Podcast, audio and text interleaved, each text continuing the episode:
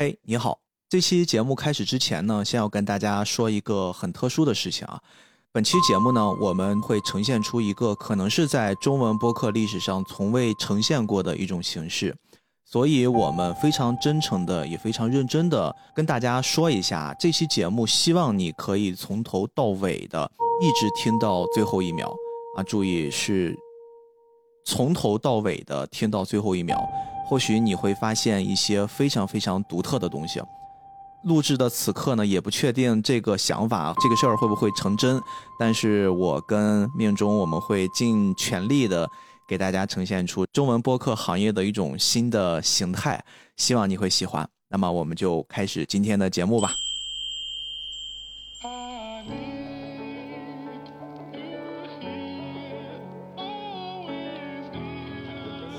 大家好，欢迎收听这期的菠萝油子，我是主播 B B，我是主播命中，命中注定的命中。今天呢，我跟命中同学带来一期我们在今年的上半年就一直在持续关注，甚至说的再早一点，可能在这个动画化之前的漫画版，我们俩就已经在看了，而且不约而同的都觉得非常非常优秀的啊，近些年的一部动画漫画作品《夏日重现》。我个人觉得是最近几年的这种十到十五卷的中等篇幅做的最尽善尽美的一部作品。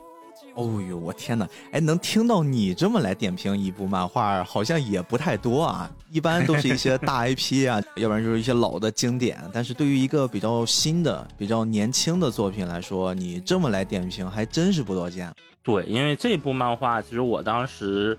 我是它连载到一半的时候，就一口气看完了，然后就开始追更的，就是一路追到了它正式完结。我记得没错的话，应该是去年冬天，二一年二月的时候，它正好完结。这个漫画真的是看很过瘾，追也很过瘾。你追完之后，一口气重新再看一遍，就又很过瘾。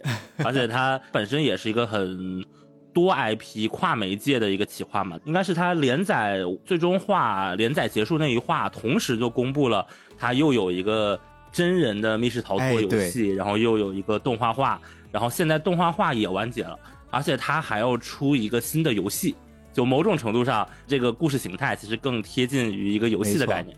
然后这个游戏应该是明年一月份就会出，而且还会加入什么新线路啊、新新角色，就能看到无论是国内还是日本，大家都非常认可这部作品。而且很有意思的一点是，这部作品其实它的作者田中敬圭老师，某种意义上讲，第一部处女的长篇作品能带来这个完成度，我个人真的是很震惊，很震惊。没错，这部作品我也是从漫画的阶段就追的，所以说我当看到漫画完结的那一刻，最后作者自己亲自出来，非常开心啊，感觉从文字字里行间透露出兴奋的告诉他的读者们啊，我们的作品要动画化了，而且跟了很多参与动画化的老师们帮我补充了很多设定，我们开了各种会啊，他那种兴奋感就在他的文字里面能看得出，而且我特别特别感兴趣，因为他们当时还说会包下一个小岛，就在那个原型那个小。岛上，他们要做一个真人的类似密室逃脱的这个东西，哇！我真的就那一刻，我感觉我太羡慕他们了，我太想也去参与一下，我也想重新让我的夏日重现一次。是的，这个就，啊，你不得不说，就是日本这方面国际化的时候，他们的思维很古板，但是在他们本地上开展这种活动的时候，我觉得脑袋还是蛮灵光的。嗯，所以其实这部作品啊。当时看完漫画的时候，我就觉得它一定动画化的时候错不了，坏不掉。对，只要能稳，只要你动画化没有惨遭动画化，它一定是一个大热的王牌型黑马作品。没错，所以当我得知应该是今年的四月的时候啊，它是随着四月番的那一大批作品同时出现的时候。我就开始关注这个动画片了，我就觉得，如果你完结的那一刻，我作为菠萝油子啊，我们的这个节目一定不能少了他的身影。所以现在这个阶段比较特殊啊，它其实是某种程度上已经全部亮相了，但是在我们国内的平台呢，还差了几集啊，没关系啊，我相信如果真的一直在关注这部作品的，大家也都已经看到结尾了。没有看到结尾的呢，你们也可以是吧，来一下菠萝游子的听友群啊，我们。不会给你们发资料，但是我们会呼吁你们支持正版。听友群里有很多大佬啊，太坏了！哎，刚才说到这个动画画呀，其实这个动画画还比较有意思，因为我们如果稍微关注一下这个动画画作品的朋友们，应该会得知，他这次的版权其实是在迪士尼的手里面。对，哎呦，我们都知道这迪士尼对于这个版权的重视程度啊，但是好在后来呢。我们国内的哔哩哔哩啊，矿业无限公司，它最终也拿下了在国内的播放权。但是很遗憾的是，它并不是全球同步，也就是说，整个这件事儿，它跟迪士尼那边的播放平台整个差了四级。也就是在这四级里面，其实会造成了大家很多的观赏体验上的降低，导致我觉得可能最终。作品质量还不错，口碑也不错，但是很多人就会产生了一些诟病，或者说观看体验层面上会有一点欠佳。特别这是一个需要第一时间去掌握一些信息的，你一旦这个掌握的信息稍微滞后一些，或者说你稍微晚了一点儿，哎，你会体验感大打折扣。对，这个其实也是我觉得稍微有一点点可惜的地方，就不仅是国内嘛，因为国内大家途径神通广大，懂的都懂，但是其实日本那边有很多人，他们是。不看那个迪士尼家的流媒体的吗？因为它是迪士尼家独占，在日本本地，它的讨论度其实也很受限制。但是我觉得这种虽然它不是纯的原创番啊，就不会有像《一度侵入》当时的那种讨论度啊。但是它作为一个悬疑向的二十四集的很完整的十一周目的大的 loop 系题材的作品，我觉得还是可以有很高的讨论度的。各方面的原因汇总起来吧，就差了一点点。嗯，命中刚才这一系列的概括，其实给我们部分还没有去接触过《夏日重现》的朋友们，大概有了一个概念上的认识啊。它是一个，我们可以把它称为是 loop 系的，就是不断的死亡又回到了某一个原点去解决一个事件。其实这种类型的作品在这些年，或者说更早一些，大家也都不陌生。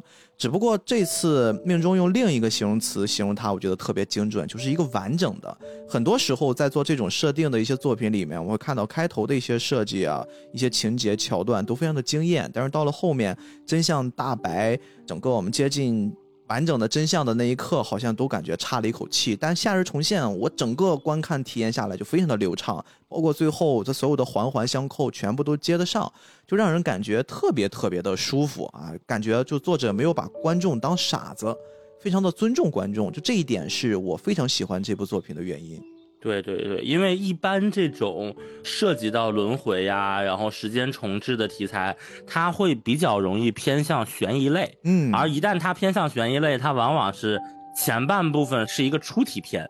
就他会给你塑造那个悬疑的氛围，然后后半部分是解谜篇，没错。然后一般情况下，就是到解谜篇的时候就拉了胯了，因为一方面是有的作者他可能就擅长塑造那个悬疑的感觉，一连串的这个所谓的真相反转，他可能不是很擅长。另外一方面是，其实说实话，loop 系它是一个比较明显的一个，你用我来形容的话，我会叫它是点子系作品。第一话就能开始录谱就他一个点子就能给你说清楚，然后围绕这个会展开故事，所以他很多时候他没有一个完整的，就是每一周目都干了什么的一个时间线。但是这一部作品作者田中老师其实是有的，无论是他发过的一些资料呀，然后也有现在有很多爱好者做的这个考据啊，能看出一个非常非常完整的、特别大的一个时间线。就那个看了给我的震撼程度。不亚于来自深渊的这个地图的设计。上一次我看到一个这么完整的，就是时间线的总结，还是我在看《信条》的时候，哇，就是有一些诺兰的狂粉儿，然后他们就完整的整理出了《信条》的那多重时间线。哦，这次我真的在夏日重现的。播放过程里面，我看到非常非常多夏日重现的粉丝朋友们啊，整理出来了一套完整的主角和他的朋友们的这种回溯的线，特别特别的震撼。而且刚才你还提及了说，以前的一些 loop 系的作品，他们都是前面可能是出题，后面是解谜，但是这个片子非常非常的不一样。哇，它前面是一恐怖片儿，对对对，我我还好先看的漫画，我觉得就我这个绿豆大的胆子，如果我先看的是动画，我真的能被这个片子给吓死劝退。就它前面那个恐怖氛围营造的特别好，它到了后面呢，变成了一个战斗的高燃番，但是它的这个解谜的部分贯穿始终，就非常非常有意思。对，这个其实也有一个他自己的考量，因为他最开始的时候就第一次轮回那几枪爆头呀什么的，还是挺血腥的，没错。但是他在漫画他画的时候，他和编辑之间进行讨论交流之后，他们是有意的弱化了剧中的一些猎奇和重口味的表现，等于是把这个血腥暴力的内容给删掉了一部分，来把嗯他的这个目标的年龄层更往下探了探。其实包括他的这次动画拍的也是，他也有意的把一些比较血腥的画面，把他那个血腥程度其实是有所降低的。这还得亏有所降低啊！这在阿 B 这边还是进行了一定程度的删减啊。如果是它不降低的话，我觉得这部作品直接就往这 B 级片去了。那就又变成禁片系列了。对对对对对。刚才其实咱们一直在提及他的创作者啊，田中敬圭老师。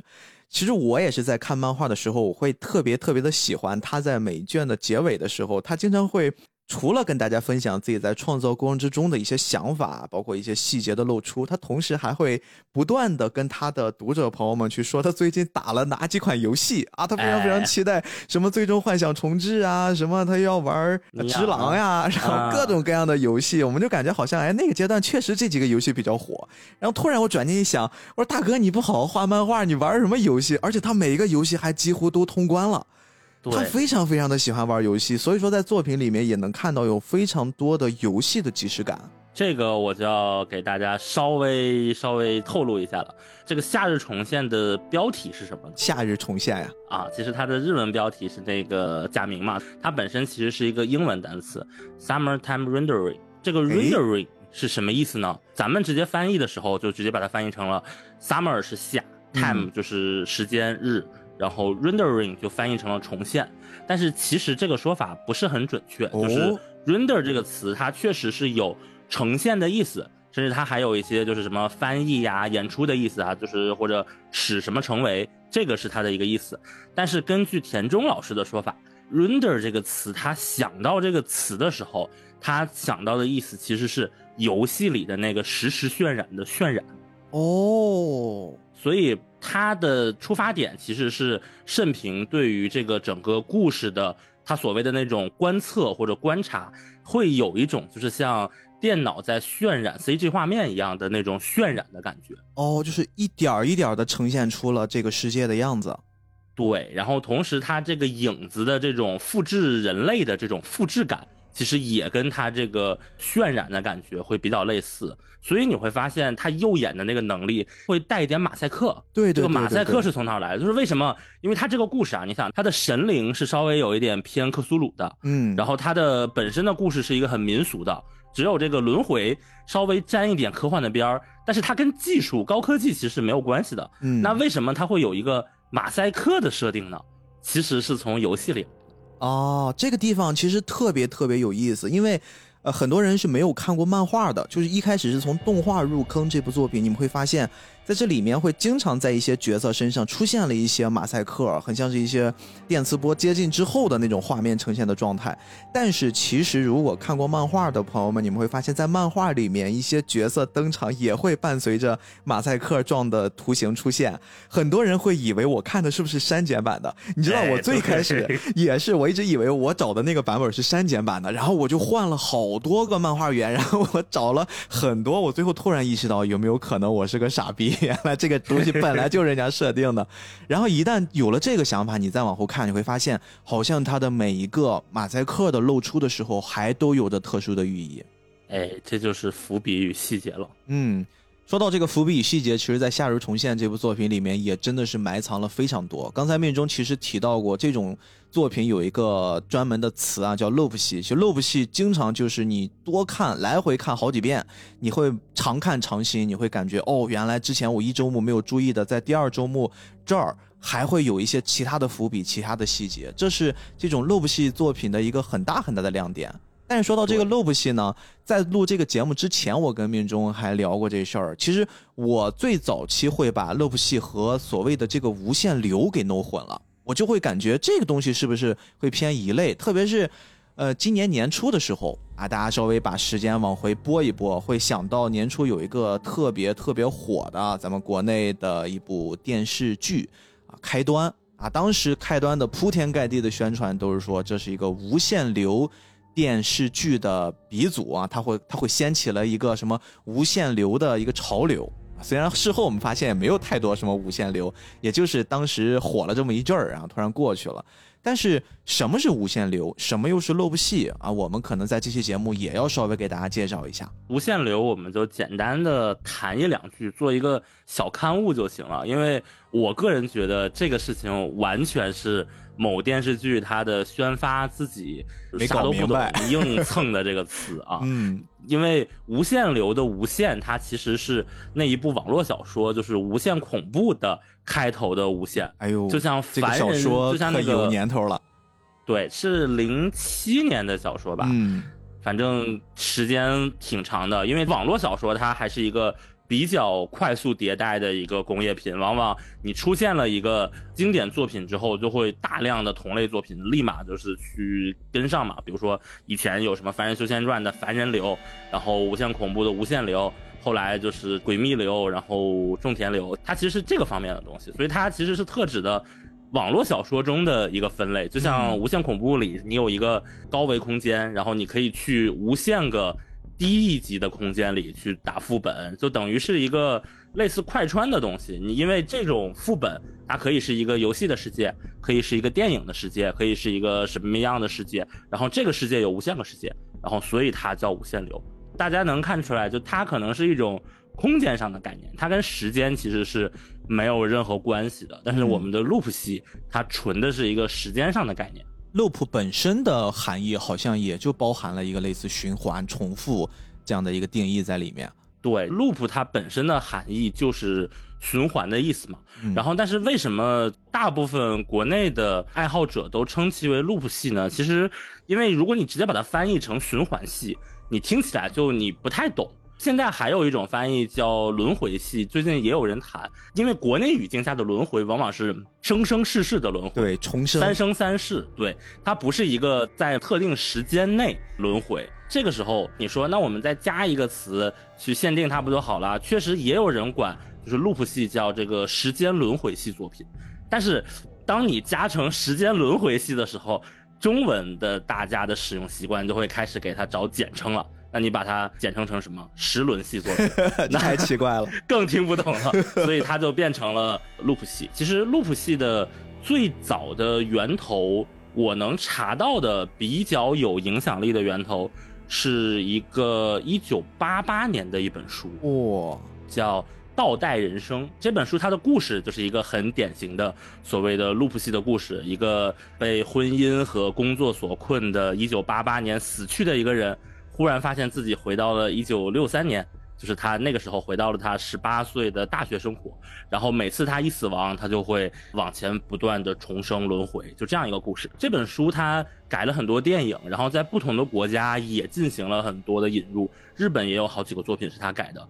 包括很有名的一个 loop 系的作品《土拨鼠之日》，大量的灵感来源其实就是这部作品啊，等于这部作品可以当成是 loop 系的一个源头吧。但是国内的大多数爱好者真正接触到的时候，我觉得还是很多日系的作品。其实这个特别简单，你就从一个字你就能看出来，就是它不叫 loop 类作品。它也不叫 loop 型作品，它叫 loop 系作品。哎，对，这个系还真的往往出现在一些日式的作品里面，常用这个字儿。你看什么电波系作品，或者世界系作品，养成系女友。哎，对，就是带戏的，基本都是日本那边来的。就我觉得可能是这部倒带人生的书引入日本之后。它逐渐形成了一股潮流，因为它在欧美那边，它是作为跟时间有关的科幻的一个小分支，嗯，没有日本这么多。然后同时呢，另外一个它的源流可能是游戏，因为正常情况下，我们能想到的最接近 loop 的概念，包括作品里也有大量这样的描述，其实就是游戏里的存档和读档。哦，对，就是我们说的 S L 大法，而且包括在这部作品里面，他甚至直接就往剧情的最终 BOSS 也一直提起这个东西。他说，如果啊，作为一个玩家在游戏里面，你们打 BOSS，你们可以拥有 S L 大法，也就是他说的这个，你可以穿回时间的某一个节点，然后重新再来一遍，然后去最终打完 BOSS。那我就用一个更夸张的办法，我直接用四次元的方式断电源，我来干掉你们，把电源拔了。这个就特别特别的让我们感觉既熟悉又好笑，但是又觉得哎很有道理。对，这个比喻就很生动形象。嗯，所以我们很多知名的路普系作品，其实包括那个《艾文时期》呀，然后包括《命运石之门》呀，然后《寒蝉》呀，其实你发现没有，它它原作其实都是游戏。嗯，因为游戏这个载体天然的能够提供那些重复的概念，就比如说我 loop 了。我去循环了，我把第一天又重新过了一遍。那如果在游戏里，你就把第一天剧情重新来一遍就行了。你在动画里，你这个东西就很难表现，你就只能把它再看一遍吗？那你对观众体验多差呀！除非你把它变成一个行为艺术了，那是另一个层面的问题了。对对对，呃，所以就这样，我觉得它就有两个源流下来，就导致了。路普系这个词逐渐在国内就，我觉得还是在圈子里大家还是比较有认知度的，嗯，但是在一个更大众的范围里，大家可能就听不懂了。就你路普系是什么？L O O P 啥意思啊？所以可能某电视剧开端他们宣发的时候就说：“哎呀，我们无限重生，就叫无限流好了。”就啊，这个词我觉得可能就被这么很望文生义的给解读掉了，但其实。就我还在知乎上有看到这个问题呢，就有人问说，开端真的算无限流吗？然后底下的回答都是，为什么有人会觉得开端是无限流呢？就是这种不可置信的回答。所以，哎，这一下子也解释了我们这种类型片的一种定义或者说由来。而在这个基础之上呀，我们就要跟大家稍微的简单介绍一下《夏日重现》这部作品的故事框架了。今天我们刚才开头也说过啊，我们这期节目可能会非常非常特殊，特殊到可能中文播客一直以来没有人这么玩过，前无古人。对对对，所以我们今天不管你看过还是没看过，我们先跟大家把夏日重现整个这个大的世界观和为什么会发生这一切，我们这些东西先弄明白，然后再进入到我们后面的故事。首先，我们来聊一聊《夏日重现》，它到底讲了一什么事儿？其实刚才命中也提及过了，这个故事里面几个比较重要的人物，其中有一个叫网代盛平的啊，盛平这个帅帅气气的男主，这个男主是我在这些年里面难得看到的一种男主设定，就是他既不娘又不很弱鸡，而且同时呢，他还保持着一种积极向上的男子汉气概，而且呀。他的形象设计还不是那么的大众，他是有一些自己很风格化的东西在里面，有点像是张楚岚，有一点点。这个男孩呢，他在故事里面有一天要回到他以前从小到大生活的一个小岛上，这个小岛呢，在这个故事里面还非常非常的重要，频繁提及，甚至很多人都说，哎呀，这可能是一个旅游宣传片儿——歌山县歌山市的日都岛。这个男孩在这个岛上长大，但是他两年之前离开了这个岛，他想自己到外面去闯一闯。这次回岛的目的呢，是因为他在这个岛上从小一起长大的青梅竹马，一个叫潮的黄头发的非常非常可爱好看的小女孩，她因为一个意外离世了。他是回来参加这个女孩的葬礼。这个故事就是在这样的一个前提之下。产生的，而且刚才我们也说过，它是回到了一个小岛，这个小岛是标准的日本的一个海岛。这个海岛呢，如果你想通往这个小岛的话，你必须要坐轮渡，也就是说，某种程度上，这很像是一个密室，一个大型的密室的状态，你进不去，出不来，一个封闭空间。没错。而这次夏日重现，其实一共前前复复，你不管是怎么跳转啊，怎么经历，也就是三天的时间。在这三天上呢，发生了非常非常多的事儿。在这个世界观呀，是有一个很诡异的、很神秘的一个超自然现象，叫影子。什么是影子呢？这个影子在这个岛上其实流传了有非常非常多年了。大家从三百多年之前一直流传下来，最后会变成一个影子病，这种很像是吓唬小孩的方式流传至今啊。说如果你一旦感染了影子病啊，你的身边会出现一个跟你一模一样的人，而且呢，一旦出现了这个人，那么你原本的本体就会在不久之后死亡。这是在这个小岛上很多很多年流传下来的一个传说，但是呢。它并不是一个传说，而是真真实实存在的，就是有这么一群很诡异的生命体，他们是真的可以去剥夺人的影子。我觉得用剥夺也不是很恰当，它很像是 Ctrl V 和 Ctrl C 的概念，就是我看到了你，我摁了一下 Ctrl V，然后呢，它用的是一个很夸张的闪光的方式，然后复制了你之后呢，它可以得到你所有的样貌、记忆，包括你的行为习惯，然后呢，会重新凝练出一个跟你一模一样的肉体。但是这个肉体不是本体，本体是在肉体底下的那个影子，而且呢，这个复制出来的新的影子，它可以拥有比正常人更强大的力量、更快的速度，然后以及他们也可以像智慧生物一样，就是一个正常人的交流方式去分享之间的秘密。对，它实际上它的本体是影子，它上面的那个像人一样的东西是它的保护色。但是如果你不知道这件事情，就对你来说可能就完全分辨不出来。这个作品里，他有用一个小说叫《找男》嘛，但其实这个找男的小说在现实生活中也是一个哲学上非常有名的一个思想实验，叫沼泽人假说，还真的讲的就是这么一个故事。哦呦，快聊聊看，沼泽人。对，这个沼泽人假说其实也很简单，他是做了这样的一个思想实验，假设某个人他某天他出门去散步，然后在经过一个沼泽边上的时候啊。不幸被闪电击中而死亡，但与此同时，他在他旁边正好又有一束闪电，就完完全全刚好的同一时刻击中了沼泽，而且这个落雷和这个沼泽正好的发生了某种神奇的反应，然后他产生了一个与刚才死掉的那个人，无论是形体还是质量，就是它每一个分子，它在原子甚至夸克级别上都完全相同的生物。这个时候，我们就管新产生的这个在沼泽里产生的这个长得很像人的东西叫沼泽人。就是这个沼泽人，如果我们从物理层面看，就在原子级别上，它与原来那个人的构造是完全相同，外观完全相同，包括大脑里的什么所有状态也被完全的复制了下来，就是记忆和知识，包括经验啊什么看起来都完全一样。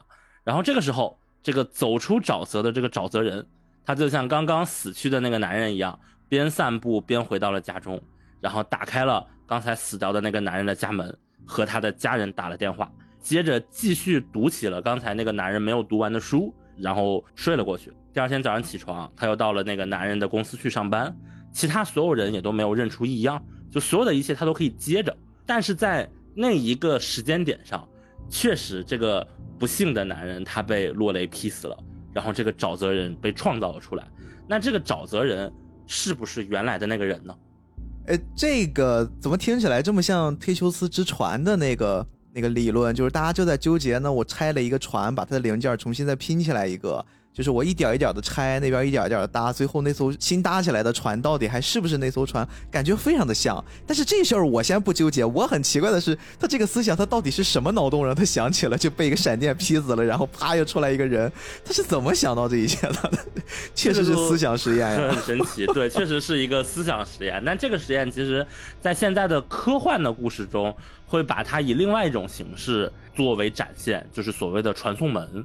啊，哎，咱们以前是不是聊过这个？是不是在哥斯拉那一期啊？好像有聊过，反正就差不多，就是把把这个沼泽换成了一个传送门，就是所谓的我们有一个超牛逼的传送门技术，就是你走进传送门的时候，它扫描了一下你，然后它把你分子状态都扫描了下来，然后在一万里之外，在那边还有一个机器，把它刚才的扫描的结果重新克隆打印了出来。然后你就从那个门里走了出去，然后你原本的这个身体就被销毁了，就等于是跟被闪电劈死一样。对于你来说，你的意识是连续的，你完成了一个就是超快速的传送。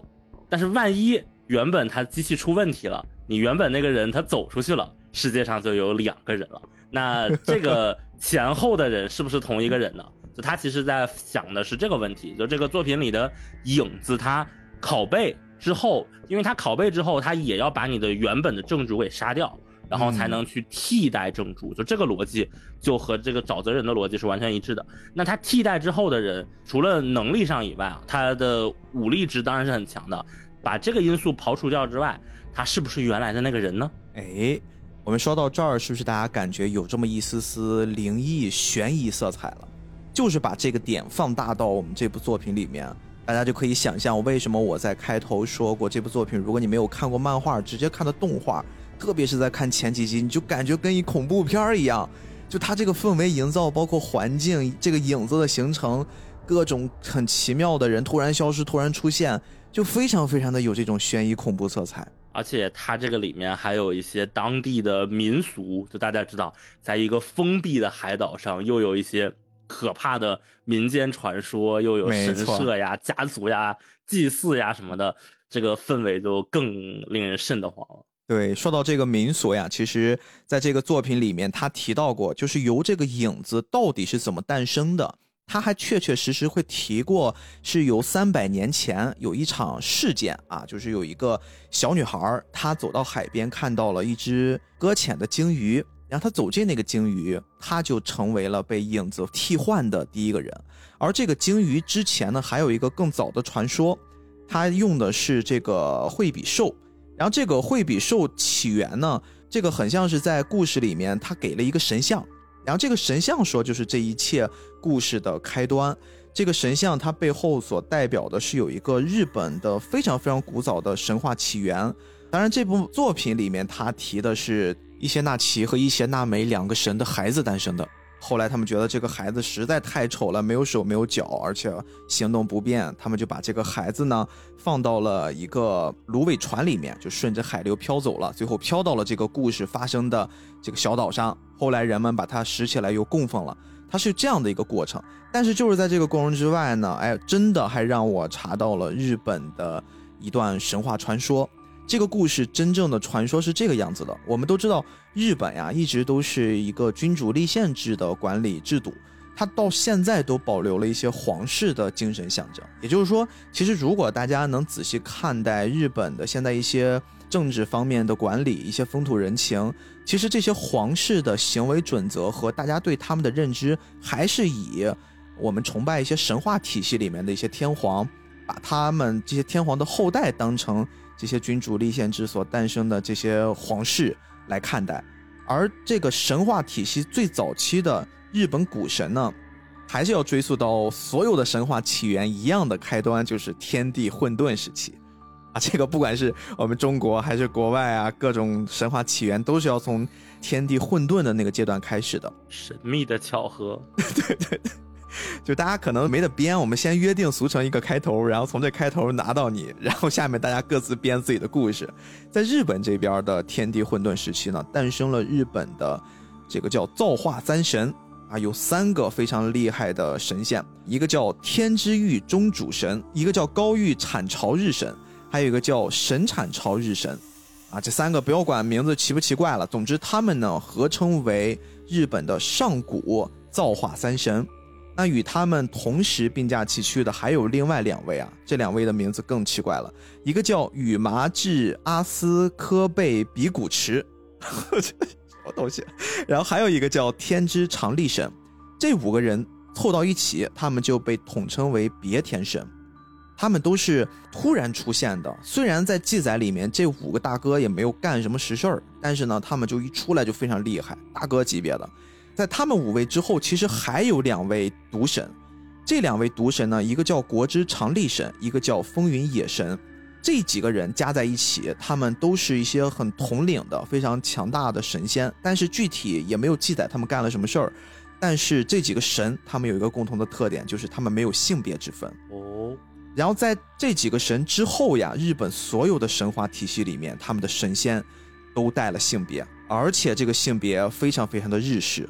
就是他们都是一个夫妻的组合方式的神仙哦，这个很全都是一对儿一对儿一对儿出现的，哎，直到这个神仙组合繁衍到第七代目的时候，就出现了大家在动漫作品呀、游戏作品呀经常能听到的这两个神仙啊，伊邪那岐和这个伊邪那美。这两位呢，他们既是夫妻，也是兄妹。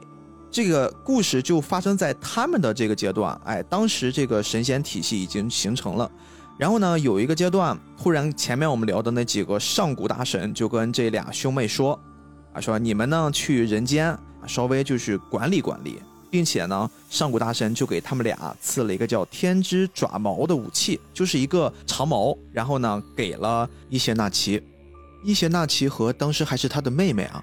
他们就一起下到了人间，先来到了海边儿，然后呢，就拿着刚刚到手的这个武器啊，就在海里一通搅和。我们都知道海水是带有腐蚀性的嘛，然后它搅和的过程之中呢，这个神器上面被海水腐蚀掉下来了一些残渣，而这些残渣落到了人间，就变成了一座岛屿。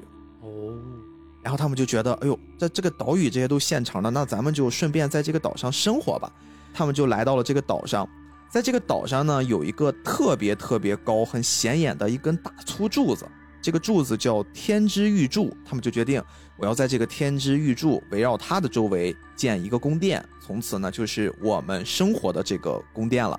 这个宫殿建成之后呢，两人也没啥事儿，然后就围着这个柱子就逛悠。他们突然就有了一个想法，哎，这个又非常的日式了。他们就说：“哎呀，妹呀，你看最近也没什么事儿。”然后咱们就生孩子玩吧。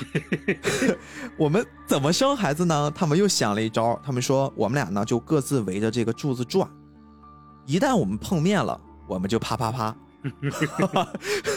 这个就是非常的离谱。他们真的这么做了。他们就围着柱子走啊走啊走。突然在相遇的那一刻，两个人就开始调情啊。这个伊邪那美妹妹呢，她还比较主动啊。这次就。跟他的哥哥，哥哥好，哥哥棒的，然后两个人就交配了，生下了他们的第一个孩子，这个孩子就命名叫水质子。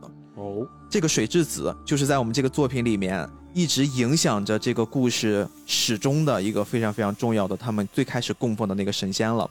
而这个水质子在古代的传说里面也是，就很像是一团史莱姆，没个手脚，然后就感觉非常的丑陋，很恶心。这两个人可能真的是神仙，神仙没有什么人性，他就不觉得这两个孩子对他有这种，你是我们生的，我们要爱你、呵护你，把你养大。于是呢，他们就把两个孩子放到了芦苇船里面，顺着海流放逐了。这也就直接接上了我们今天聊的这个故事的那个起始点啊。所以这个就是三百年前到底发生了什么？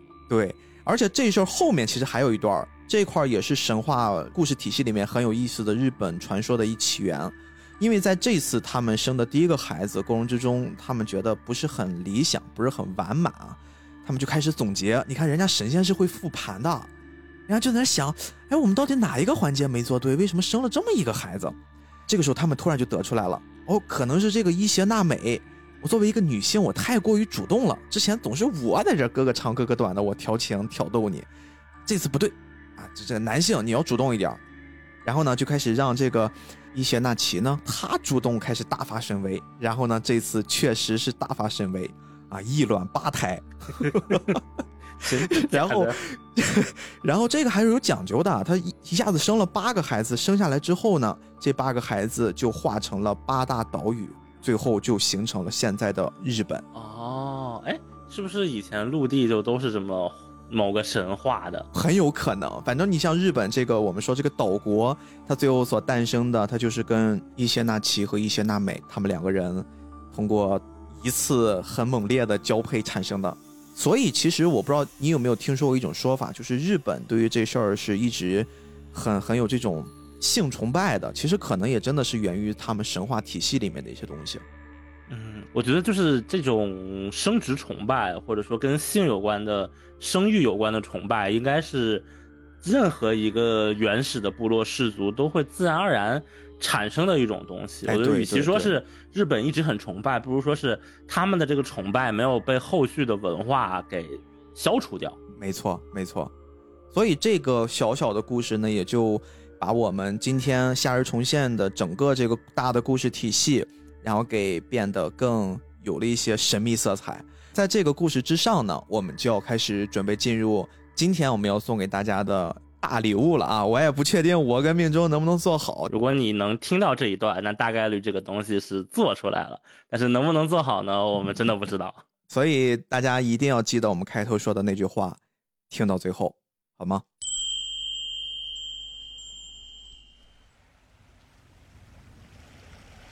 我叫网贷顺平，今年十八岁。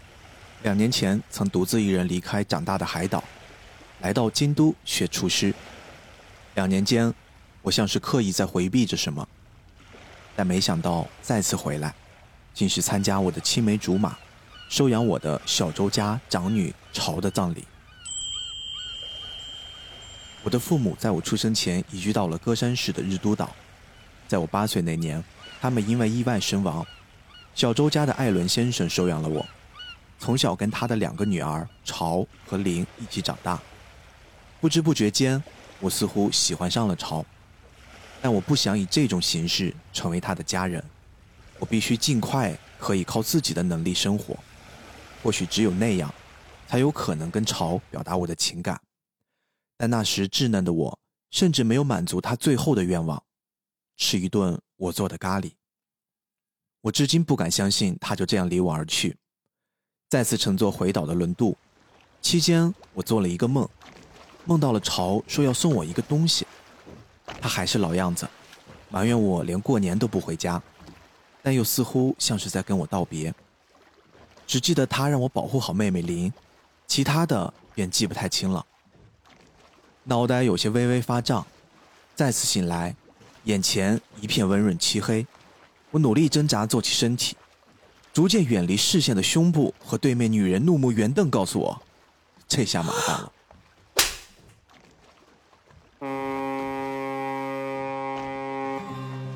和歌山市日都岛，五点三平方公里，岛上约七百人口，这是一个以旅游业和渔业为主的小岛。下船后，我准备直接去参加朝的葬礼，结果遇到林骑着自行车快速向我冲来，还没来得及打招呼，他便一头扎进了水里。他的皮肤被晒得黝黑，短裙在我面前刚好微微飘摆，可爱的蓝白色花纹映入眼帘。没办法，只好先陪他一起回家换衣服了。好久不见的林变化很大，在他看来，我也是吧。他告诉我，最近岛上的人变得陌生起来。是啊，每个人都会变的。七月二十二日十二点二十分，我来到了朝的葬礼，见到了许多熟悉的人。朝安安静静的躺在中间，气氛压抑。突然，背后不知是被谁拍了张照片，强烈的闪光灯后，当场被人喝止。儿时的好友窗来到我身边，他是岛上临行医生家的长子。他们家世世代代负责岛上的健康。窗小声跟我说：“潮的死似乎有些蹊跷，约在晚上细谈。”身后的小女孩是小早川家的失之小妹妹，潮就是救她才溺亡的。似乎从那时起，她也受到了惊吓，一直没有说话。晚上九点多，窗在电话里跟我提及潮的事儿，因为爸爸工作的缘故，曾经在尸检时发现潮脖子上奇怪的勒痕。事出那天，他们几个岛上的小伙伴一起在海边玩，周围没有任何可疑的人，所以勒痕的事没有被大人提及。挂掉电话后，林递给我一个贝壳项链，这是儿时我送给朝的小礼物，没想到他一直保存到现在。林趴在我身上哭得很伤心，仿佛这段时间的坚强在这一刻决堤。他口中喃喃道：“绝对不放过杀了姐姐的人。”难道朝的死真的不是个意外？第二天中午，我来到艾伦叔叔的餐厅帮忙。从小被他抚养大，即便朝离开了这个世界，但生活还是要继续。来吃饭的旅店大叔却突然叫住我，问我早晨找的大胸女人有没有找到。奇怪，早晨我不是一直在家的吗？这时，哲哥照常来吃午饭。他是镇上唯一一间派出所的警察，许久不见，感觉他变得咋咋呼呼的，一来就大喊着热，说是忙了一早上小川家失踪的案子，说多半是躲债跑路了。奇怪，明明昨天葬礼上还见了他们一家的。聆听后突然变得紧张起来，冲出了门，我急忙追上去才知道，原来一个礼拜前失之跟他说过，遇到了一个跟自己一模一样的少女。而且感觉生活一直被监控着。正说着，一个胡子拉碴的猎人大叔跟我们说：“那是影子，是这个岛上流传了很久的影子病的传说。一旦被影子吸引，便会出现一个跟自己一模一样的人，并且最终会被影子人杀掉，替代自己的生活。这座岛上的质子大人可以将其净化。”猎人大叔走后，林惊恐地说：“在吵死的那天，自己亲眼看过一个。”跟他一模一样的人。我们当即决定去质子大人那里询问一下。他在岛屿北边的日都神社上。等我们赶到，发现里面空无一人。您突然看到树林里好像有失之的身影，我们追了上去，似乎是他太紧张看错了吧。我们顺着枪响寻过去，竟然看到了船上遇到的那个大胸女人，浑身是伤的躺在地上，而他的对面，竟然站着灵。不对，那绝不可能是灵，因为我的妹妹此刻正在被他劫持。等等一下。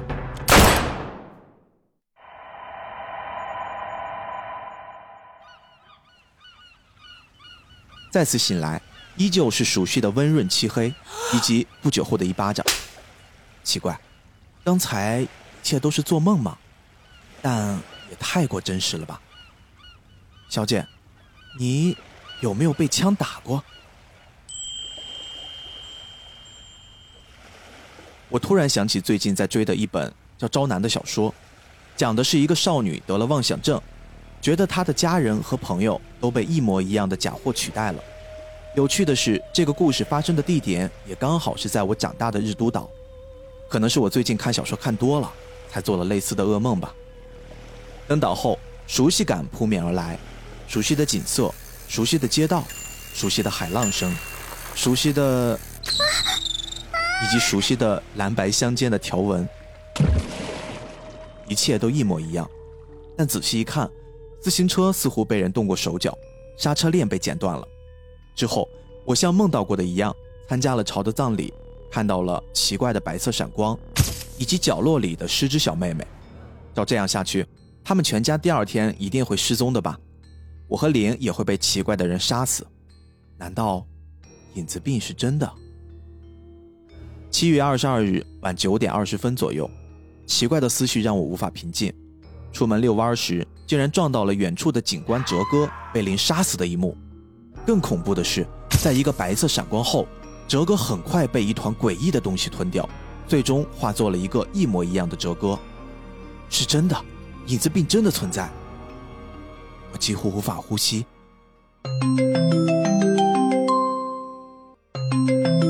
正在这时，手机响起了，是窗给我打来的电话，而随着这声铃响。一把利刃刺进了我的喉咙。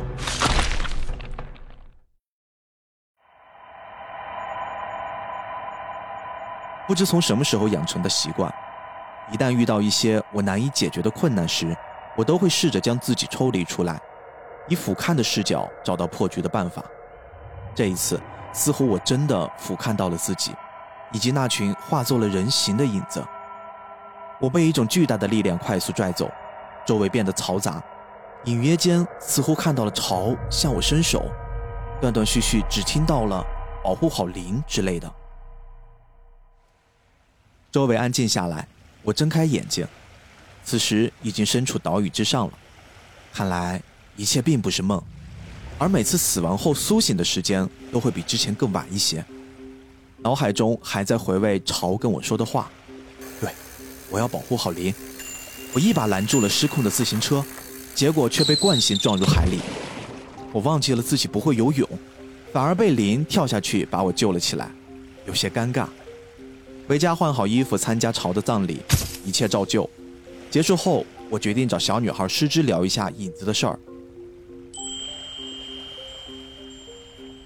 回家的路上，我的脑袋里复盘了这几次的经历。首先要避免死亡。最先要确保的是今晚警察哲哥的安全。不得已，我事先报了假警，让他远离案发区域，同时将手机预留出足够的空间，充满电，提前埋在楼下录像取证。今晚把门窗锁死的话，应该能保证安全。准备就绪，突然发现镜子中的自己。咦，什么时候我的右眼变成了淡蓝色？最近发生的怪事已经够多了。浴室里传来了林洗澡的声音。九点十五分，林，抱歉了。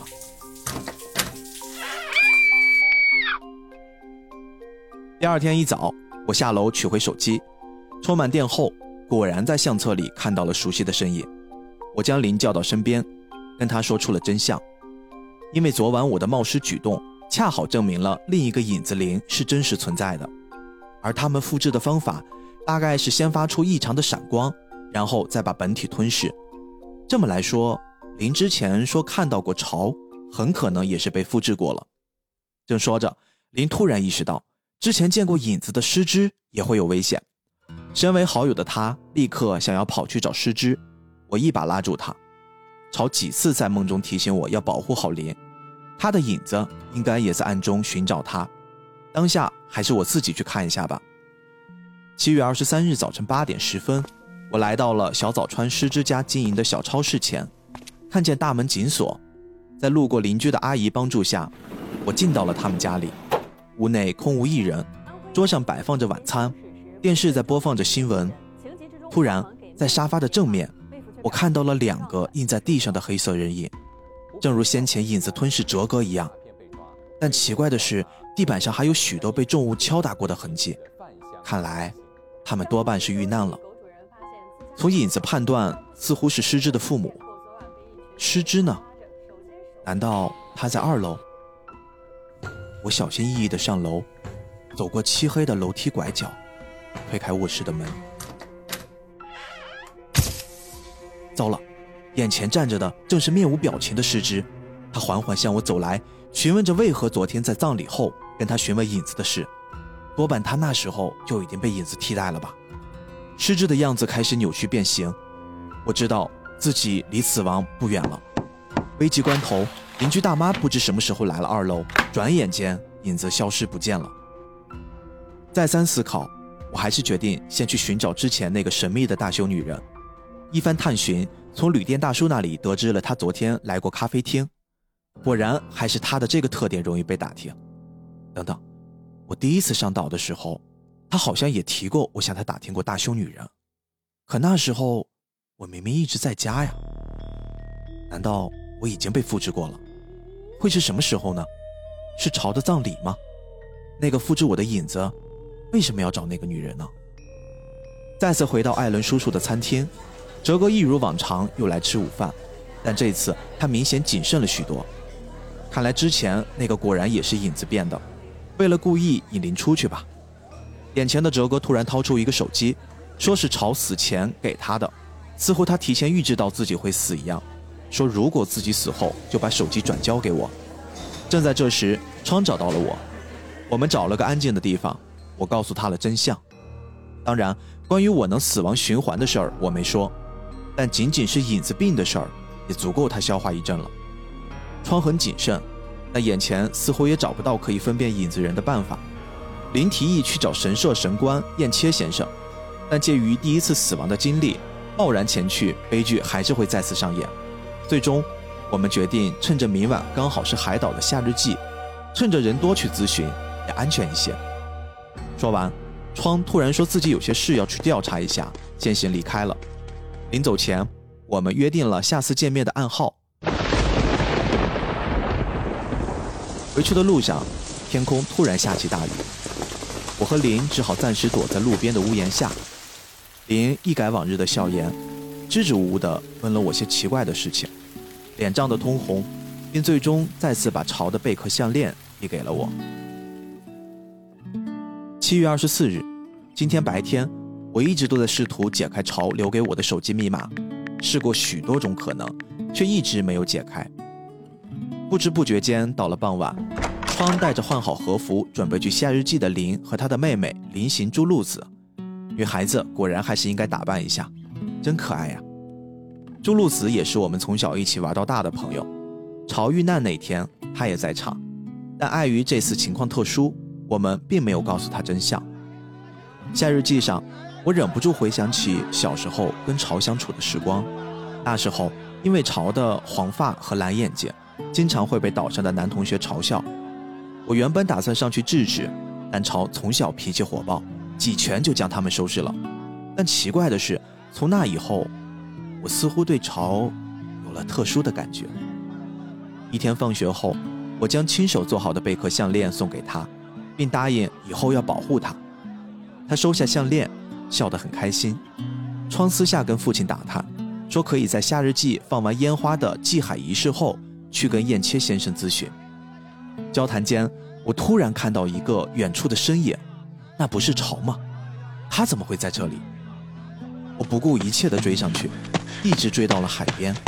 那个身影站在海水之中，伴随着烟花升空，我难以置信地看着这么倩影。他跟我打招呼，而我的眼泪止不住地流。虽然理智告诉我，他绝不可能是超。我努力地让自己冷静下来，试图跟他询问那天到底发生了什么。奇怪的是，他似乎无法想起太多，只记得那天掉入水中的痛苦，以及强烈想见到我的念头。哪怕知道他是影子，但爽朗的样子跟记忆中的潮一模一样，我整个人都是懵的。再次回过神来，潮已经跑向了夏日祭的现场。糟了，如果让熟悉的人看到，一定会引起慌乱。我急忙追了上去，把他拉到了角落躲好。这时，窗他们给我打来了电话，我再三嘱咐朝不要乱跑，等我回来，然后朝着约定的祭坛跑去。路过神社的内院时，我再次陷入了绝望。影子林似乎早已预感到我会来，而前天晚上我偷偷录像的事，他竟然也知道。刚说完，我便被一股难以置信的力量扑倒。这，这就是影子吗？慌乱躲避间隙，我才发现，这里竟然到处都是被吞噬后留下的人类的痕迹，而我再次被他死死的按住，怕是要凉了。影子林面无表情地喊来一个跟我长得一模一样的影子，要来复制我的记忆。果然，他们早就知道了我们的计划。那个复制了我的影子，阻止了影子林对我的致命一击。恐怕是已经知道我有死亡回溯的能力了吧？他捏碎了我的手机，替我去找窗他们会合。影子林对我进行了非人的折磨，嘴里却一直提及什么母亲的事。危急关头，远处一声枪响，直接将他的头打爆。但他快速的向枪响的方向反击，竟然对方可以瞬间躲过影子的攻击，紧接着对着地面又开了一枪。一切都发生在一瞬间。待我回过神来，才发现，竟然。是大胸女人。这次她跟我说出了她的名字，南云龙之介，说是专门来帮我的。这个名字，不正是我之前追的那本小说的作者吗？忽然，她把我拽到了草丛中，说感知到了影子在接近。定睛一看，正是朝正向神坛飞奔。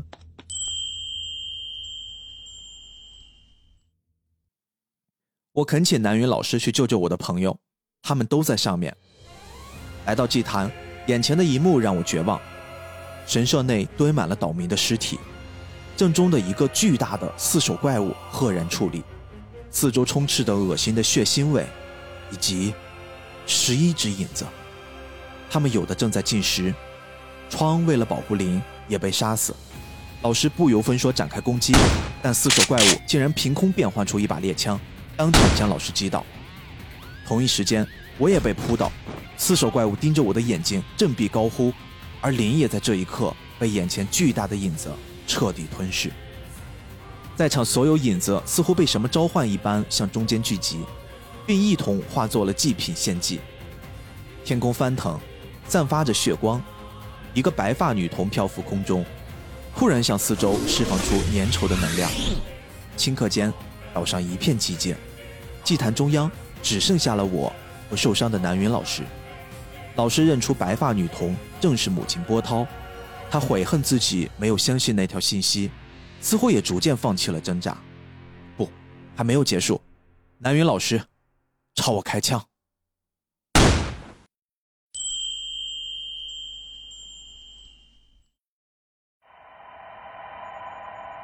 再次回到熟悉的时空隧道，这次潮好像也随我一同回来了。他跟我说，一定要阻止这场灾难。并让我保护好灵。这次，我终于听清了他在跟我说什么。我看了一眼手机，七月二十二日。这次我回到了临接我回家的那刻。果不其然，每次死亡后的时间都会比上次更往后一些。这也意味着，如果窗他们太早死亡，我可能会再也见不到他们了。经过前面几轮的教训，为了避免我的计划过早被影子师之知晓。我不得不先按照之前的顺序回家更衣，然后参加朝的葬礼。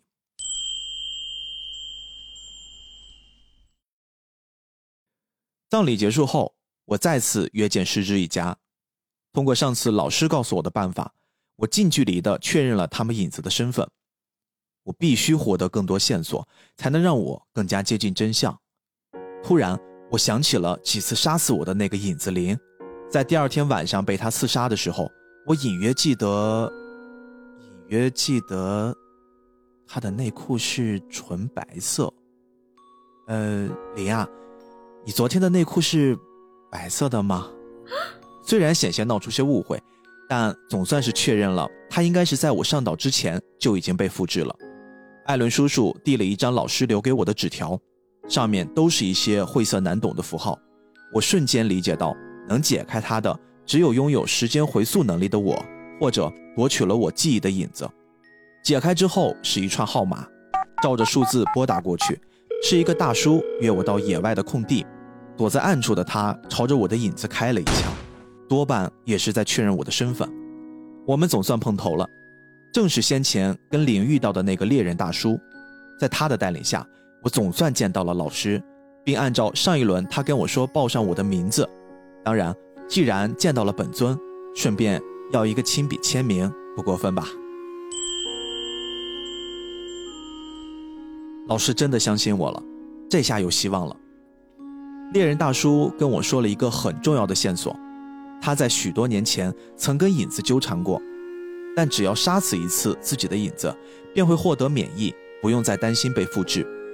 当然，这是他用他太太的生命代价换来的宝贵线索。眼下，我们必须要尽快的找到那个对抗四手怪物的办法。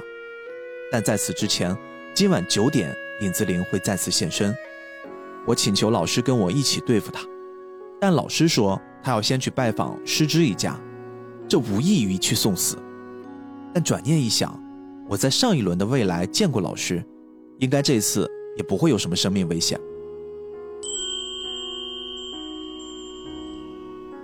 老师走后，从猎人大叔那里得知老师体内还有个弟弟的存在，怪不得总觉得他时常像是变了个人，原来是跟死去的弟弟共用一副身体。最近经历过的离奇事情太多了，倒也并不觉得意外。突然，猎人大叔递给我一把钉枪。并跟我说执行 Plan B 的计划。我紧紧地跟着他来到失智的家门口，突然看到一个黑影快速地从二楼向我这边冲来。我不顾一切地扑向那团黑影，全然忘记了手中的钉枪，并在大叔三颗图钉下，总算将影子失智捕获。混蛋，竟然还装出一副无辜的样子！我怒不可遏，幸好被老师当机立断将影子消灭，并提醒我不要被他们迷惑心智。我们约在晚上九点对付影子灵，在此之前，为了能让一切顺利进行，我必须按照之前的方式生活。但意外的事情又发生了，潮 竟然出现在了我家，并且他似乎还记得上一轮发生的事情。我赶忙将潮带回屋里，可能是上天给了我一次弥补的机会吧。我亲手为他做了一顿咖喱饭，看着眼前这个狼吞虎咽的潮，仿佛像真的一样。即便我已经完全确认他是影子变的，但究竟怀着什么目的？我暗暗地将手伸向背后的刀，随时准备攻击。但我还是下不了手，因为他就是潮啊，是我喜欢的潮。短暂的相处很快被林打断了，他突然闯入，险些发现了潮，我急忙搪塞过去。刚松了一口气，灵又闯了进来，完蛋了，这下肯定瞒不住。等下，不对，是影子灵，他怎么会？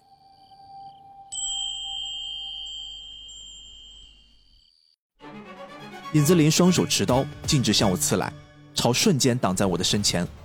影子林痛恨的叫骂他是影子的叛徒，并直接攻击朝着影子。顿时，他的右臂鲜血四溅。影子林像发了疯一样的攻击我，可是他为什么会出现在这里？现在只能寄希望于大叔了。我拉开窗帘，祈祷着奇迹。影子灵似乎决意要将我抹杀。突然，随着窗户的碎裂，影子灵被爆头。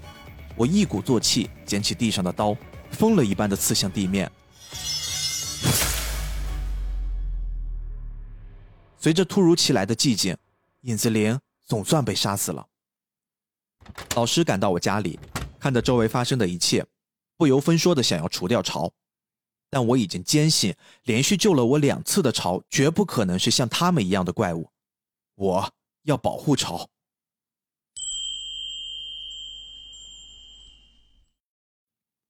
突然，老师的锤子放了下来，我们找到了一处僻静的地方，准备制定计划。潮依旧没有记起任何事情，但至少证明了他应该是站在我们这边的。暂时是。影子的行动显然在某个环节被改变了。眼下，为了避免我这里的信息暴露，我们决定暂时分开行动。幸好第二天如往常一样，除了我悄悄地将巢带回了家。等到中午，我们将一切告诉了窗，他是个可靠的队友。突如其来的巢差点给他吓晕了过去。巢用指纹解锁了手机，里面有一条他录好的视频。视频里竟同时出现了两个巢，而且他们似乎早就认识。巢告诉我，七月十八日，他们一起在海边捡垃圾，准备在夏日祭焚烧。就是在那天，潮跟影子第一次见面。后来，影子潮更是直接来到了他们家里，两人不打不相识，决定一起去燕巢山一探究竟。他们找到了林星家的旧医院楼，并在那里遭到了影子的袭击。好在激发了影子潮的战斗力，解决了敌人。同时，他们发现通过复制本体数据。可以暂时修复影子的伤口这一特性，但要完全康复，只能将本体吞噬掉。这也是后来频繁发生影子杀人的原因。视频播放结束，眼前的潮似乎想起了一切，他向我们投射出事故当天发生的事。那时的影子潮变成了贝壳项链，被潮戴在身上。提前被另一个影子盯上的沙之被拖入海里，潮与之在海中搏斗，最终丢失了性命。影子潮也被他打败。趁着众人赶来救援，那个影子吞噬了尸肢，成功替代了他。我心中再也无法掩盖悲愤，但就在这时，突然胳膊被闯入的波涛做了标记。这里明明是潮的记忆啊，怎么回事？一切发生的太快了，但好在又多了好多好多线索。我们决定前往临行医院旧址一探究竟。准备妥当，我们壮起胆子前去探寻，借助潮的能力。我们找到了许多老物件和破旧的照片。路过一排药架时，我顺手拿起了一瓶毒药，说不定后面会用得到。继续深入，我们发现了一座诡异的木雕。原来，这就是岛上一直流传的质子神的雕像，实在是丑陋。岛上的大家为什么会祭拜这样的神？朝观察质子神体内埋着一把钥匙。刚好通过复制能力，用钥匙打开了隐藏在后面的暗门。很显然，这是专门给影子设计的。通道内，我们接连遇到了许多影子的攻击，幸好在我们三人的配合下，侥幸脱离。影子林之前对巢造成的伤势越发严重，但幸好我们也意外发现了影子怕火的弱点。我们付出了不小的代价，总算来到了洞穴深处开阔的空间，却遇到了意外之人。窗的妹妹朱露子，而且在她的身边还有两个巨大的影子。我按照老师教我的办法，意外发现了朱露子竟然是人类。我抱着必死的决心放弃抵抗。如果能在下次轮回前多获得一些情报，我们便多了一份希望。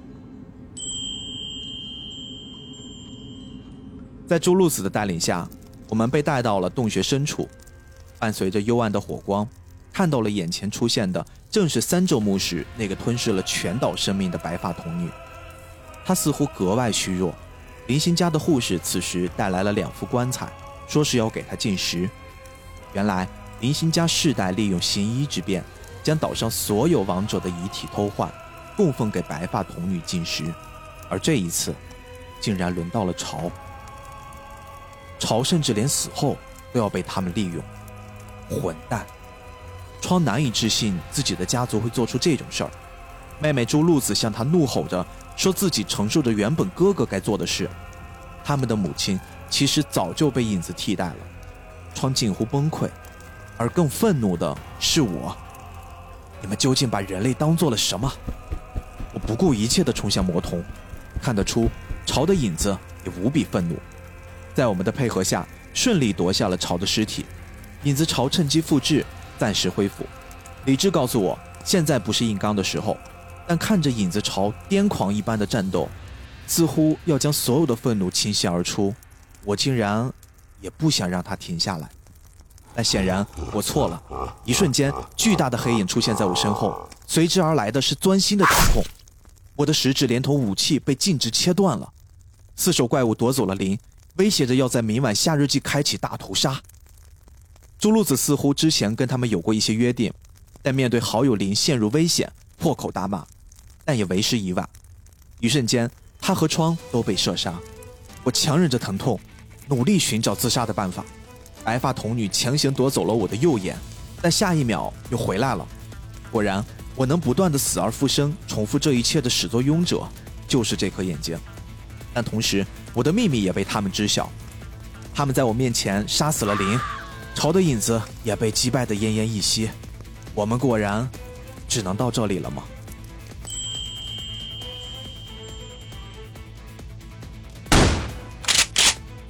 被握紧的身体失去了控制，我已经来不及观察刚才发生了什么。我必须要将这一切结束。那片毒药，我挣扎的爬过去，用牙咬开了瓶盖，将氯化汞一饮而尽。瞬间，五脏六腑在翻搅，刺痛灼烧着喉咙。我知道，那是生的希望。趁着还有意识，我向四手怪物和白发童女怒吼道：“我还会回来的！”无论多少次，直到将你们都解决掉。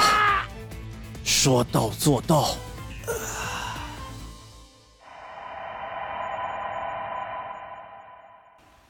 嘴里还残留着苦涩，不知是大脑的错觉还是真实的味道。但我回来了，同时回来的还有潮。这次我们回到了跟老师相遇的那一刻，幸好有潮的能力。只要握一下手，先前经历的所有一切记忆都瞬间同步给了他们。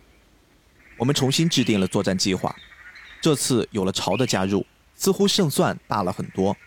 特别是潮在上一轮战斗中意外习得了切断影子连接的能力，这样一来，对付影子师之就轻松多了。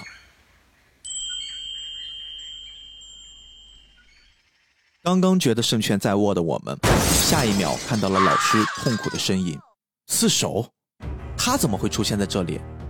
是在我身上的印记吗？还是他们之前读取过老师的记忆？四手和波涛显然是提前知道了我们的行动，朝当机立断，我们再次回到过去。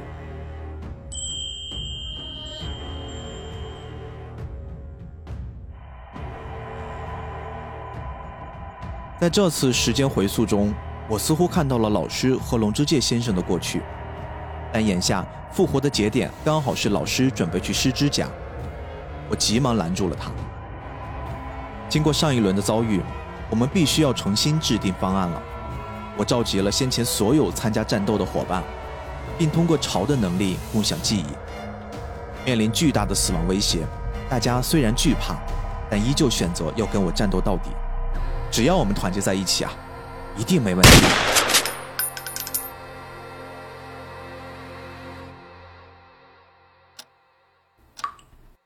我怎么在家里？我怎么会出现在家里？朝林老师，大家呢？我突然想起，之前我把大家叫到学校篮球场商量对策，但下一秒好像就被四手他们给射杀了。混蛋！他们果然也带着轮回的记忆。每次死亡都会推进一些，照这样下去，再死几次，我便无法挽回了。影子他们一定也察觉到了这一点，所以他们的计划是狙击我。我重新将伙伴们聚集到一起，说出了我的猜想：今晚影子们一定会找上门来，一场恶战要打响了。计划是这样：经过我跟朝的测试。发现影子可以复制出的枪支类武器的攻击距离最多只能是五十米。今晚由我先主动发起单挑挑战，他们一定不会上当。朝已变成我的手表，一旦对方对我展开攻势，便带着我吸引他们进学校。大树在高层进行远距离狙击，只要超过他们复制的射程范围，尽可能多的射杀。老师在学校走廊埋伏，恰好可以利用影子复制武器的一大优势——无限火力。我们尽量吸引来影子，尽情射杀。朝抓住机会切断影子林的连接。窗、哲哥、朱露子，你们合力围堵，争取活捉。朝将四手和波涛吸引到篮球场，利用朝生前的头发复制汽油，用烈火围攻。如果四手对火免疫，朝提前埋下替身，近身给他致命一击。这是我在俯视之下竭尽全力能想到的作战。可惜，当我们无限接近胜利的边缘时，还是被他们逃走了。当然，我们也不是毫无收获。朝在打击四手的过程中，意外在烈火之中发现了一个人类的手。接下来查看谁的手上有烧伤，就可以锁定四手的身份了。这场殊死搏斗算是我们赌赢了。朝用了切断影子的能力，竟然将影子灵吸纳成了我们的伙伴。他的加入让我们获得了更多关于影子的情报。原来，影子如果复制了一个人类。若不将本体杀掉，七天内自己将会死亡。这也解释了之前为什么一直袭击人类的原因。此外，影子通常会具备两种特殊能力，一个是变身，就是朝经常使用的能力；另一个则是分娩，类似于分娩一个全新的影子的形态。而这个能力也不是谁都具备的。之所以影子会称波涛为母亲，正是因为它作为初始的影子，可以进行多次的分娩，而到了零这一代。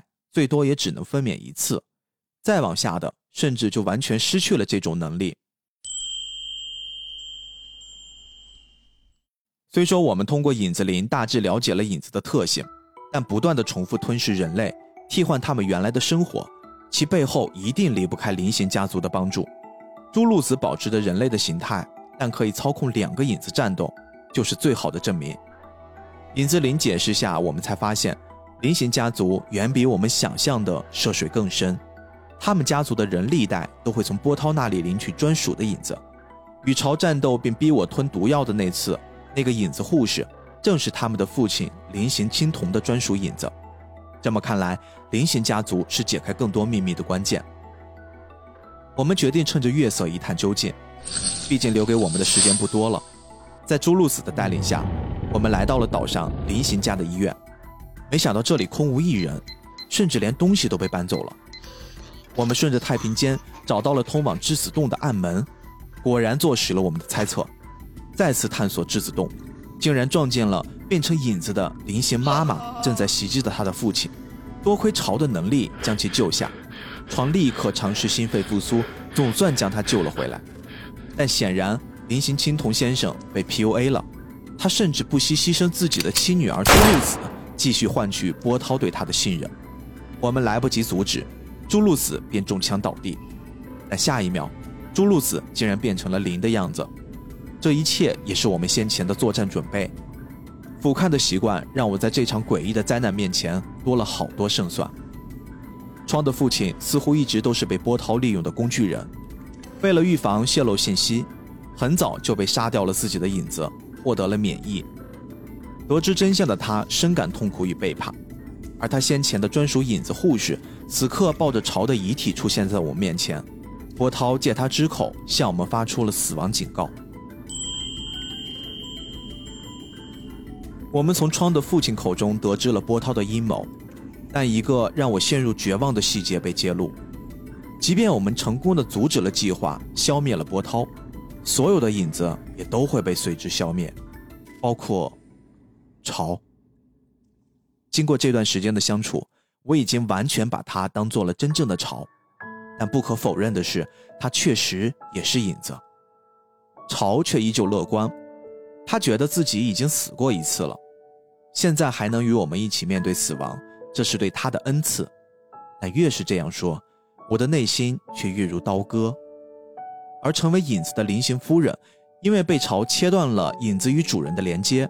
得知丈夫所做的一切，先是责怪一番，然后坚定地站在他的身边，鼓励他要解决事端，让一切恢复如初。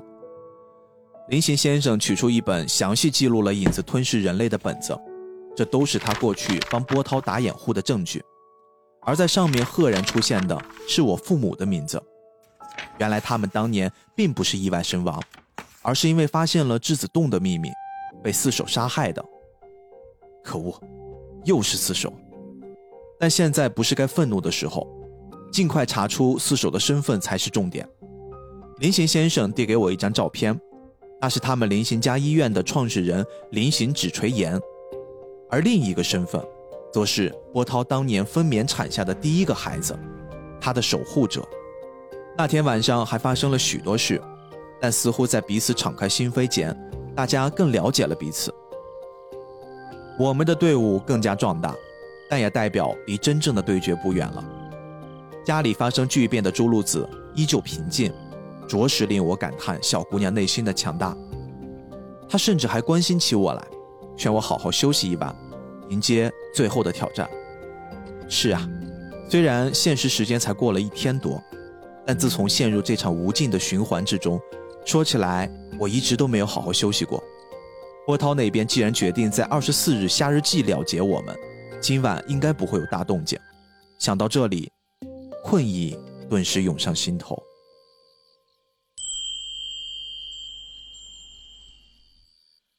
第二天醒来，精力充沛，我们要在夏日祭前尽可能多消灭一些影子，决定兵分两路去狩猎影子。临走前，警官哲哥还特意教给我如何使用手枪，说关键的时候会用得上。我跟朝、窗、林还有林的影子一组，遇到了小时候的刘老师。曾经温柔善良的他，竟然被影子替换后肆无忌惮地袭击起岛上的孩子们。我用哲哥今早教我的射击方法解决了他们。身边的潮突然像换了个人一般，说起了奇怪的话，但很快就恢复了正常。我们几个人找了一大圈，之前锁定的影子似乎都像畏惧潮的切断能力一般消失不见了。为了能获得最终的胜利，我们必须要去见一个人，一个在最初就想拜访的人——神社的燕妾神官。当然，为了预防万一，朝在暗处帮我感知周围的影子。得知一切安全，我便安下心来跟他交谈。燕切神官是个很健谈的人。我们聊起了游乐场、游戏，最后聊到了南云老师的小说《招南》。很显然，燕切并不在意，让我好好休息，别想太多。但这显然都是我在试探，因为他的样貌曾经出现在七十年前临行家废旧医院搜寻的照片当中。你，就是四手吧？虽然是人类，但通过操控影子铠甲缠绕在四周参与这一切，或者叫你另一个身份。菱形医院的创始人，菱形指垂岩先生，看到燕切的反应，我可以判断一切都是真的。我死命抑制住想要杀死他的冲动。虽然只要我此刻按下扳机，身为人类的他就可以轻易的被杀死，这一切也就可以终结了。但明明真正的四手手臂应该有被灼烧的痕迹才对啊，难道另有蹊跷？朝还是忍不住了，手起刀落，燕雀人头分离。但下一秒，他的背后又出现了一个燕雀，手持长矛重创朝印在地上的影子，深深的划痕足以致命。我暗觉不妙，朝他开枪，但似乎为时已晚。他的身体被一团黑色的影子快速覆盖，子弹也被挡住了，而我的胸口赫然插着一把长矛，身体逐渐失去意识。这次我在森林中醒来，但身边没有了潮。混蛋！上一次潮死在了我的面前，也就代表着他失去了跟我一同轮回的能力。还没来得及悲伤，突然四周出现了无数的影子，准备向我袭来。波涛在之前的经历中也获得了轮回的能力，这次直接锁定了我的复活点，想将我处死。糟了，这次完全没有给我预留下复活的推进时间。如果在这里被他杀死，我可能会迎来真正的死亡。但在关键的时刻，波涛却看向了我的口袋，然后转身离去。我不可思议的伸手一摸，竟然是朝在死前留给我的贝壳项链。波涛误以为我们还在利用之前的方式让朝潜藏在里面搞偷袭。安全后的我尝试用手机联系伙伴，但糟糕的信号让我当场改变了主意，心里的不安感。让我加快脚步。下山后已是半小时后了。艾伦叔叔告诉我，大家都被我之前的电话叫走了。糟了，是波涛变成我的样子，想要把我们逐一击破。我在家里看到了影子林被钉在了地上，他说是同伴们得知朝的死讯，怕自己失控才这样做的。而正在此时，我收到了波涛用南云老师的手机打来的电话，他让我做一个选择，在南云老师和林之间救一个人。此时他们正在岛的不同位置，但都有生命危险。我这才意识到，原来在第三次轮回失之家中的那次闪光，我的轮回能力便已经被他知道了。眼下我再次尝试俯瞰。将每次复活的时间都与这一次的情况对照，心中估算了一下时间，来得及，我一定要把两边的伙伴都救下。这次复活，我第一时间救下了影子灵，借助影子的能力，先拦下了刚走不远的林和窗，然后全力的向老师的方向奔去。途中虽然有许多拦路的影子，但我们丝毫没有停留，比预计早了二十分钟。这一下有希望。老师，南云老师，不，这怎么可能？四手此刻用脚踩着濒死的南云老师，混蛋！我忽略了波涛也可以保留轮回的记忆的事啊！口袋里的贝壳项链再次发出光芒，波涛和四手倒也达成了目的，消失不见。我来到了重创的老师身边，我们绝不能失去老师。轮回，对。只要再回去一次就可以了。我慌乱地掏出枪，准备再死一次，却被影子林拦住。是啊，即便回去也于事无补了。老师的死已成定局。老师用最后的力气紧紧地握住了我的胳膊。他跟我说：“别沮丧，生命的长短无关紧要，关键在于要有所实现。”突然。我感觉有一股灵魂进入了体内。他说：“弟弟交给我了，希望我们能扭转乾坤。”在这一刻，老师离开了我们。天空像之前一样下起了雨，但这次却显得格外忧伤。朝和老师先后的离我而去，这场关乎整座岛屿命运的对决，我们还有胜算吗。林行医生前来安慰我，也是啊，不能在这里放弃，我必须要比过去更冷静才行。但也正是这一刻，我突然发现，我也拥有了预知未来两秒的能力，是龙之戒。龙之戒进入了我的身体。这个时候，如果潮还在就好了。我望着海水，陷入沉思。对了，潮还在。之前与我轮回的潮是第三轮遇到的潮，轮回是不会改变必然发生的事情的。那么说，在这个世界，明天的夏日祭庆典的海边，我还会再见到潮。我急忙把这个想法告诉大家，眼下波涛他们应该也会戒备的潮的出现，我们必须在这之前找到潮。幸运女神似乎真的眷顾了我们，贝壳项链像是被指引一般，朝着东南角微微移动。顺着潮的变化，我们大致确定了位置。接下来就是比谁先能找到潮了。但我身上被波涛留下的印记，像个监控一样，会提早暴露我们的位置。朱露子妹妹说可以借助她的专属影子，只要躲在里面就可以屏蔽一切信号。眼下也只能相信她了。当我躲在影子里潜入海中时，发现了大量的影子游荡。果然。变成了我的波涛，也可以像我一样思考。那些影子应该都是他布下的眼线。突然，贝壳项链剧烈晃动，潮应该就在附近了。我顾不上暴露身份，催促朱露子的影子急速前往。终于赶在影子大军之前找到了潮。潮，我来接你了。我拿出贝壳项链，潮不仅获得了过去所有的记忆，还继承了之前的能力。一瞬间就将波涛的影子大军秒杀殆尽。赶过来的波涛和四手显然被突如其来的潮吓到了，但他们仍自信地认为，即便如此，我们也无法战胜强大的四手。而这一切，其实早就被我俯瞰到了。在来到海底搜寻潮之前，我们一行人先躲进朱露子的影子中，偷偷潜入到了质子洞。每次死亡回溯的时间都会顺延三十分钟。我推测出营救巢的时间，然后再从质子洞回到海里。我们的计划可不仅仅只是找回巢，还有将你们引出质子洞，直捣老巢。我再次将枪口对准脑袋，紧紧握住巢的手。我们一起回去。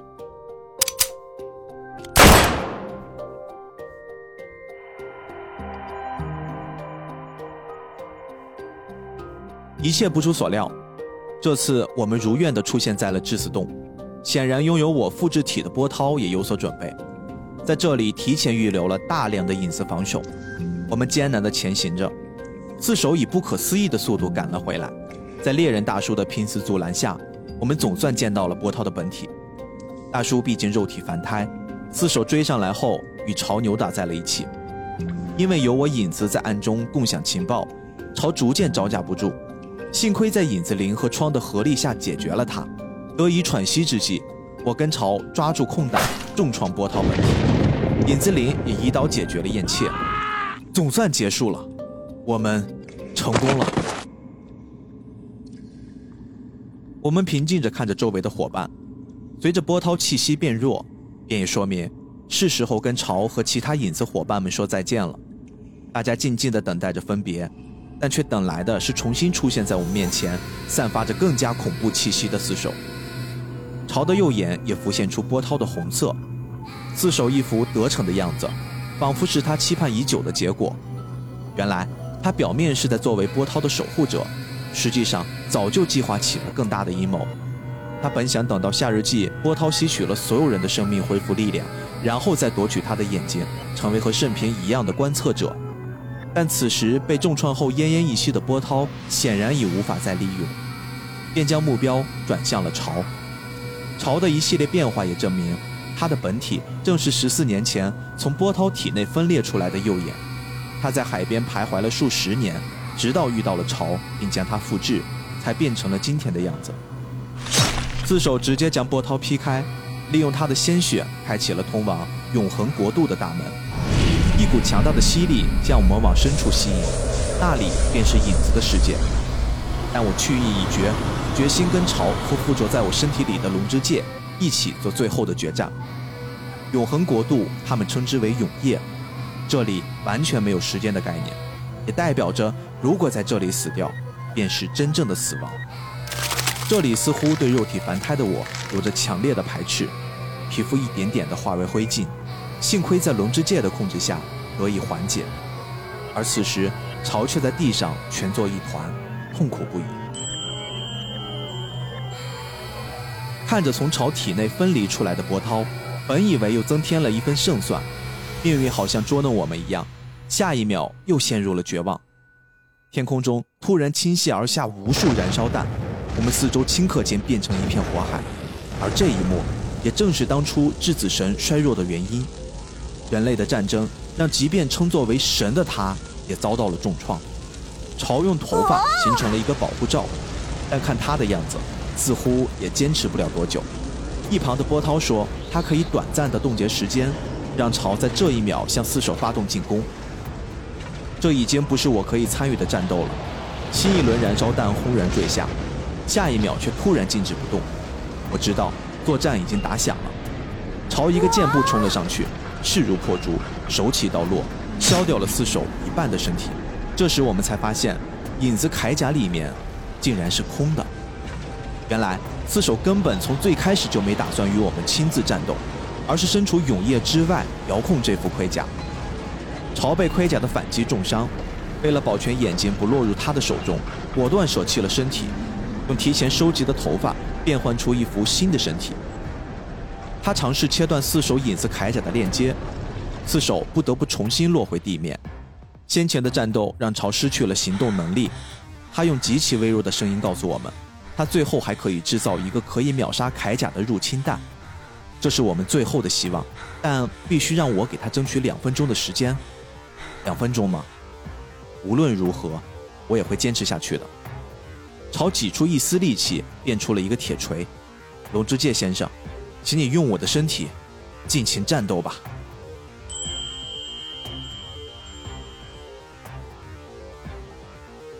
很难描述那是一种什么样的感觉。此刻的我正在以俯瞰的视角看着自己的手臂被切下，我急忙呼喊让龙之介脱离我的身体，去夺取四手的控制权，但显然我被对方的轮回能力摆了一道。原来先前老师也用过同样的战术，四手仿佛早有准备一般，分裂了一部分影子铠甲，而龙之介在离开我身体的一瞬间，撕心裂肺的剧痛刺痛着神经，我的身体再一次在永夜下开始破碎。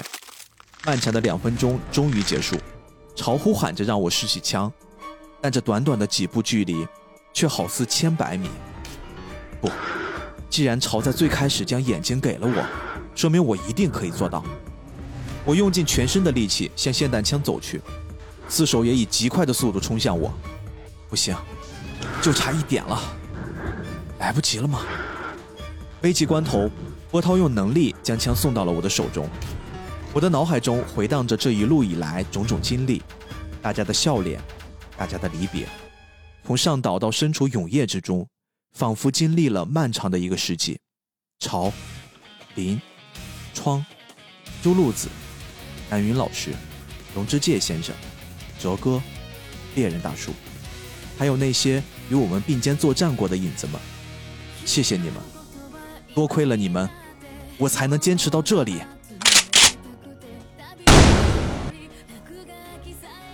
四手的惨叫声持续了很久，但我知道，这次战斗是我们赢了。永夜消失的瞬间，我看到潮抱着奄奄一息的波涛本体。回到了三百年前的那个海边，这是一切的开端。我们再一次见证了那个海边的小女孩走向金鱼。我拦住了女孩，潮也十分默契地走向金鱼，将它抹除。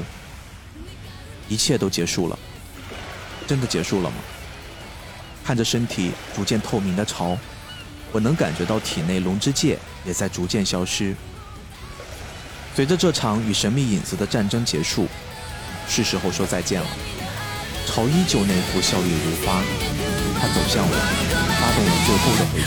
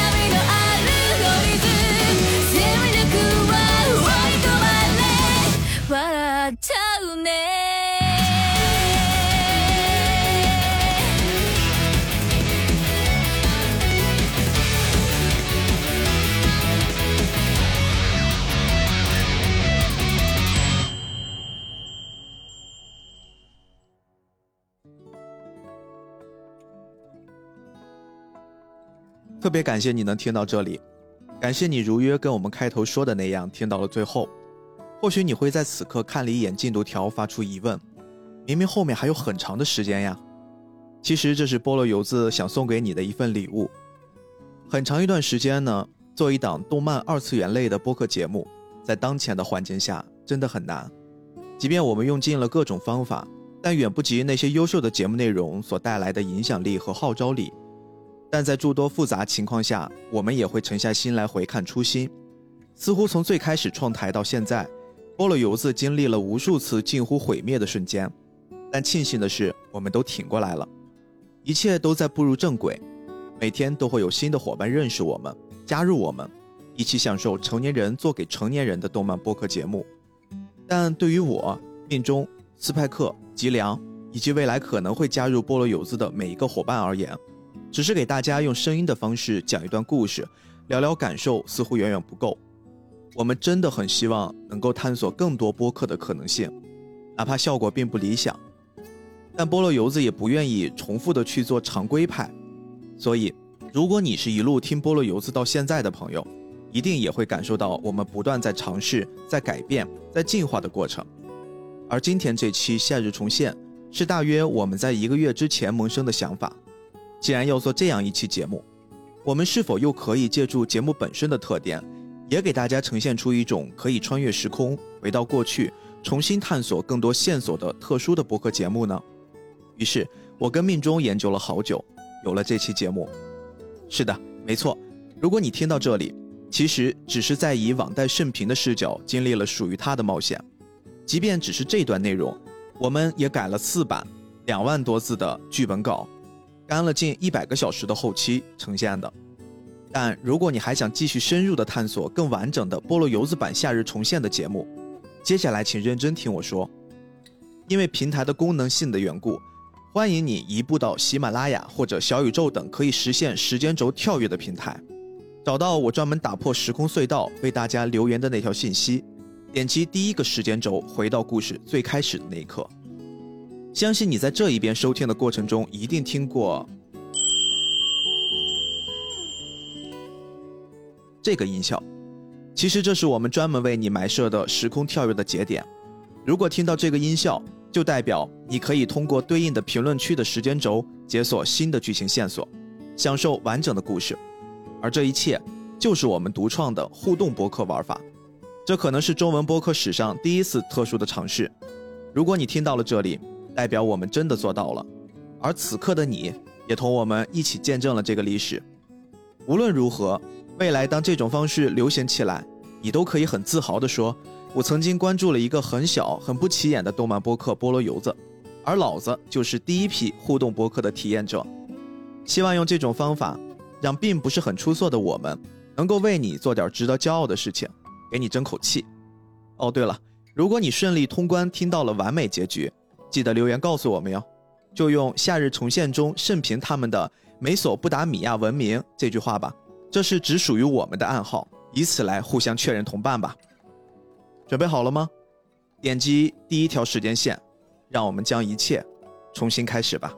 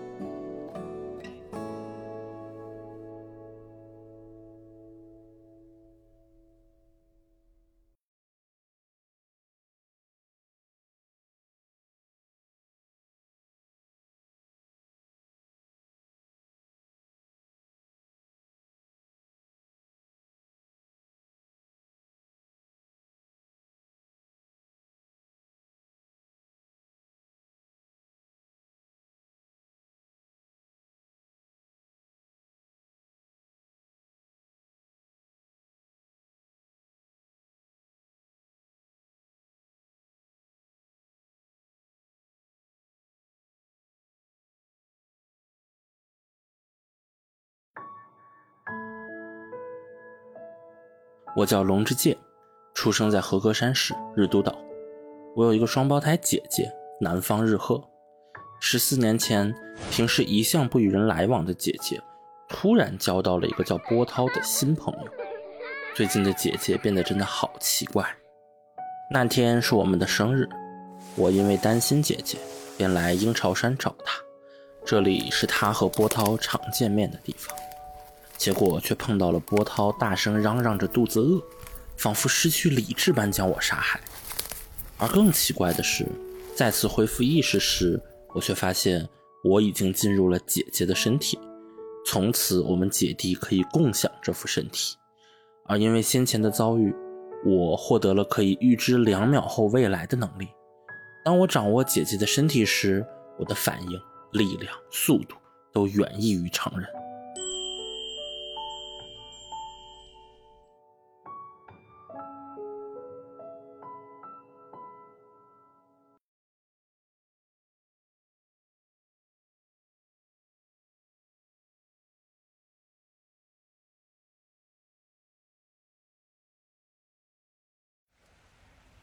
不久前，姐姐的手机收到了一条特殊的语音信息，但大段的内容听不清楚，只能零散听到网贷甚平、影子、二十四号夏日记、波涛，还一人不行，齐心合力什么的。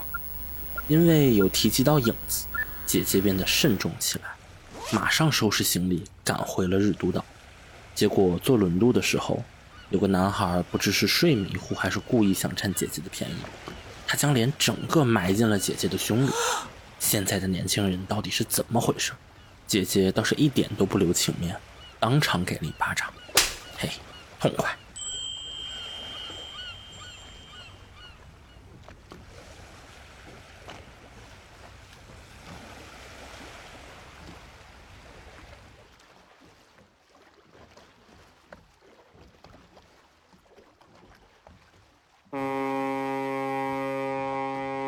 坐了许久的轮渡，终于到了日都岛。下船时，我们发现了船上的船员也得了影子病。登岛后，我们直接参加了朝的葬礼，并被神官燕切一眼认了出来。从小我就觉得这个男人身上散发着令人厌恶的感觉。先前我们全家生活在日都岛，并与开餐厅的朝一家是旧相识。只不过在盛平父母离世，被朝的父亲收养前。全家就因为我的意外搬去了岛外生活。葬礼上，通过朝的父亲艾伦得知，先前袭胸姐姐的男孩正是网贷盛平。艾伦痛苦地告诉姐姐，朝死亡时的身体异样，和十四年前我的那场意外如出一辙。姐姐回到了葬礼现场，打开棺材，发现朝脖子上的勒痕，可岛上的医生灵行青铜一直在狡辩。我们隐约察觉到不对劲。此时，失之的母亲与我们打招呼，她是姐姐儿时的玩伴。姐姐一眼便识破她早已被影子替换，恐怕失之一家都凶多吉少了。葬礼结束后，我们找到了猎人根金大叔交换信息，推测朝的遇害正是被影子失之所为，随后再把其父母杀害。说到这里，姐姐浑身颤抖。嘴上说着下雨了，却早已泪眼婆娑。他递给了猎人大叔一个旧手机，并告知盛平会打给他。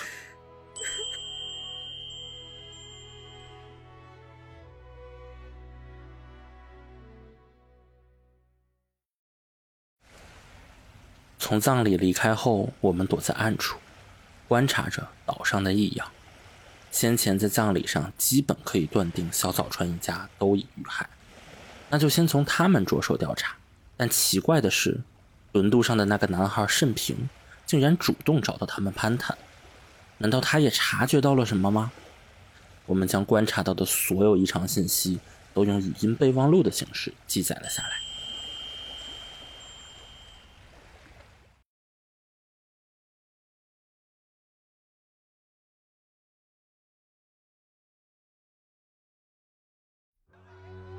没想到，在夏日记上，我们遇到了一直在找的那个网贷盛平。姐姐向他做了自我介绍，但用的还是我的名字。其实，这也是我们留给盛平的一个来自未来的讯号。若真如姐姐所料，这个名字会成为日后我们再相遇时的重要线索。突然，我察觉到了有一个影子正朝着我们快速接近，我赶紧将盛平拽回草丛。只见一个黄发少女快速跑向祭坛，为了让慎平保持冷静，姐姐决定先跟慎平说一下区分影子和人的方法。因为影子们的本体是脚下的黑影，上面的部分只是立着的肉块，所以影子不喜欢被踩到。同时，影子们通过吃人类的情报而生活，进食方式分为两种。一种是通过闪光获取人类的外貌、记忆、性格等，另一种是直接进食人类，获得完整的味觉。进食完成后，会在地上留下人性黑影，这都是姐姐长期研究的成果。只是最近影子们似乎在有组织的集体行动，这也是我们专程回岛的原因。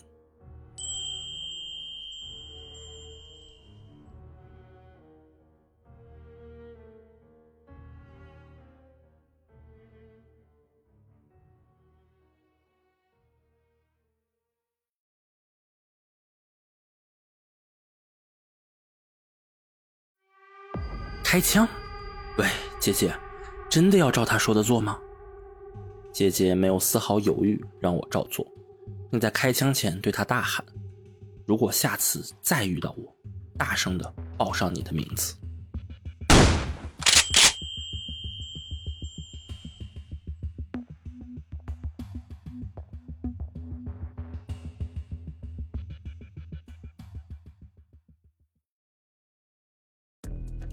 南云龙之介是我的名字，但自从那件事之后，姐姐对外一直使用我的名字当笔名。她一向低调，很少抛头露面。今天在轮渡上相遇的时候，盛平甚至还不知道我们是谁，但在此刻却能直接认出我们来，说明这已经不是他第一次经历这一切了。所以，如果没猜错的话，盛平先生应该是时间旅行者吧。看着他泛起泪花的双眼，我知道，这次姐姐猜对了。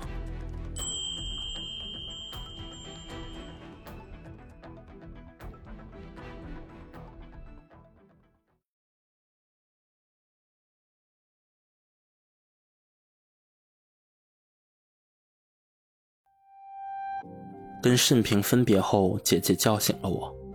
我以给小早川一家送土特产为由，敲开了他家的门。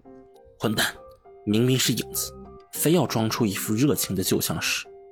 我忍无可忍，从箱子里拿出铁锤，接连解决了伪装成失之爸妈的影子。但若不起眼的失之竟然意外的强大，几番较量下仍被他逃离。幸好我们提前准备了 Plan B。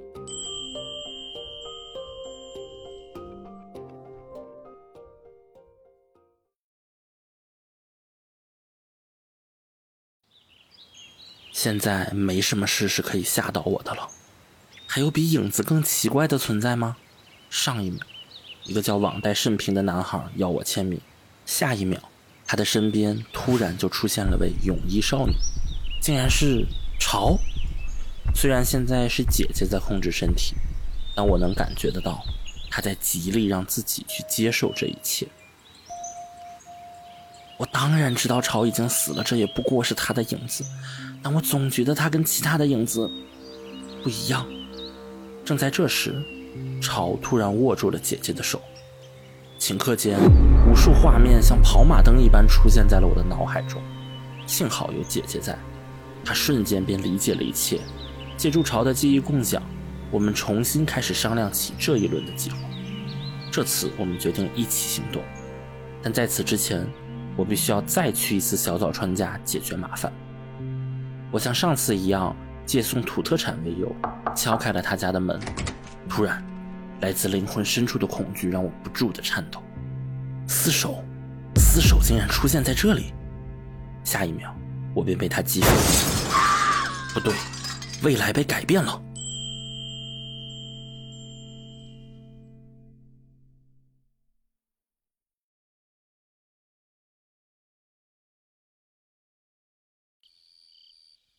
我总感觉不会像我们想象的这么顺利。我跟大叔约在离盛平家六百多米的隐蔽处，这个位置是大叔专门选的。他不相信盛平的未来信息。这里虽然离他家远了一些，但视野开阔，并且身为老猎人的他也有信心完成射击。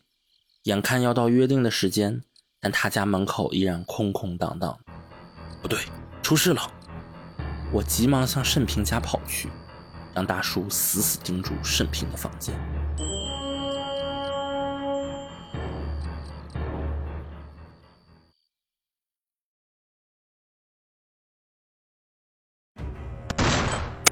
我先是听到了远处一声闷响，随着玻璃破碎的声音，他家门都是开着的。等到我推开盛平卧室的门，到处都是打斗的痕迹。朝。潮怎么会在这里？盛平，让开！你被影子迷惑了。我急忙举起锤子，准备解决掉影子。盛平竟然不顾一切地挡在他身前。这小子疯了吗？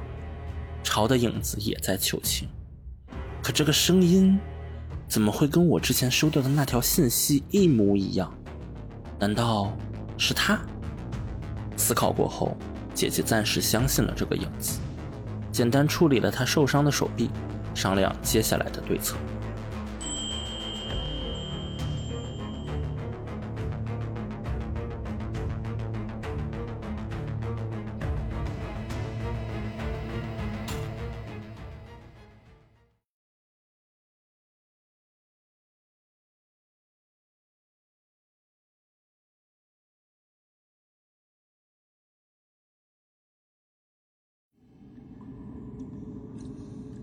虽然缺少了慎平从未来带回来的信息，但我和猎人先生还是决定先回鹰巢山底下的神秘洞穴看一看。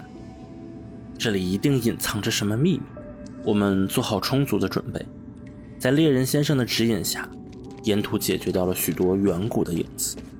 他们常年被困在这里，已经与外界可以随时吞噬人类的影子大相径庭。不知走了多远。前方被一个铁栏杆挡住，向里看去，隐约可见偌大的空间下散发着危险的讯号。这里多半就是传说中的质子洞了。传说是质子神漂流到这座岛上而成的。就在我们为无法前进发愁的时候，突然听到远处有脚步声。我们躲在暗处，竟然是阿哲警官跟慎平的妹妹玲。他们来这里干什么？走神之间，原本厚实的铁栏杆，竟然被不知从哪里出现的失之影子消除掉了。可他明明应该被我给干掉了才对啊！林他们多半被影子故意吸引而来的，但这也代表我们离真相不远了。我们小心翼翼地继续深入了五百米，突然被一个巨大的黑影堵住了去路。他有着四只手。旁边赫然站着的，正是影子师之。一瞬间，他们便识破了藏在姐姐体内的我的存在，并瞬间扫描了我们的记忆，得知了我的能力。面对如此强大的敌人，即便是我也有些招架不住。我不敢贸然发力，姐姐的身体恐怕会承受不住。犹豫瞬间，四手怪物杀死了猎人大叔，并用猎枪击穿了姐姐的肝脏。意识模糊前，我才得知。原来眼前的石只是波涛的影子，怪不得。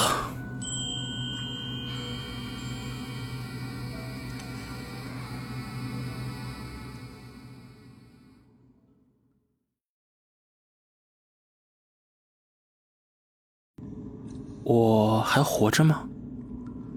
姐姐的身体好重啊，姐姐，对不起。我们到最后还是没能帮助慎平。就在这时，姐姐的声音传入我的脑海：“还有一发子弹，不要放弃，至少让慎平来选择是否该结束这一切。”在警官哲哥的搀扶下，我强撑着来到前面的洞穴，里面传来数次撕心裂肺的呐喊，希望我还赶得上。我强迫自己稳住逐渐失去控制的身体，按下了扳机。沈平，接下来，拜托了。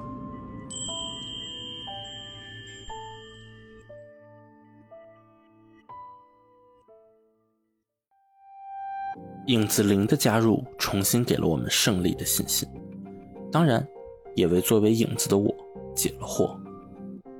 当时姐姐结识的那个女孩，确实就是波涛。这次再见，她身体明显虚弱了许多。但不知是不是跟最近分娩出大量新影子有关，影子灵自然也不清楚。其实影子并不一定需要吞噬人类才能生存，正常进食也完全没问题。按照慎平第三次死亡前波涛吞噬整个岛屿生命的那次来说，一定有什么更大的计划在酝酿。影子虽说也会自然衰老。但却也可以借助重新复制一个新的人类继续存活，只不过随着次数变多，会逐渐出现各种衰老劣化。我们上次潜入质子洞杀掉的那些野生影子，多半就是如此。姐姐突然补充道：“这种变化虽然周期更漫长，但却也与人类的生老十分相似。她这些年一直在研究影子，显然颇有见解。”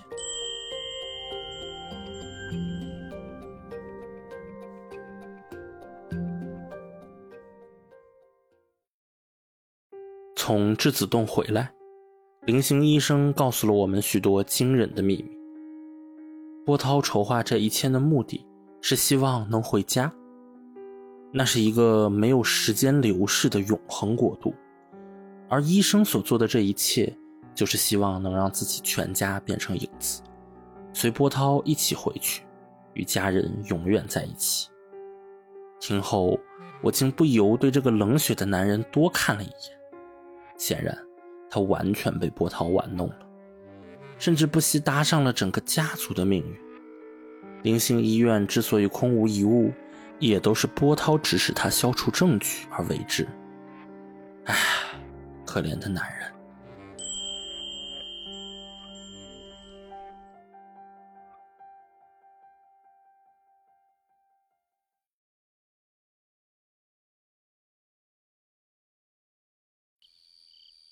明天大概会是场恶战，我们决定今晚各自休整。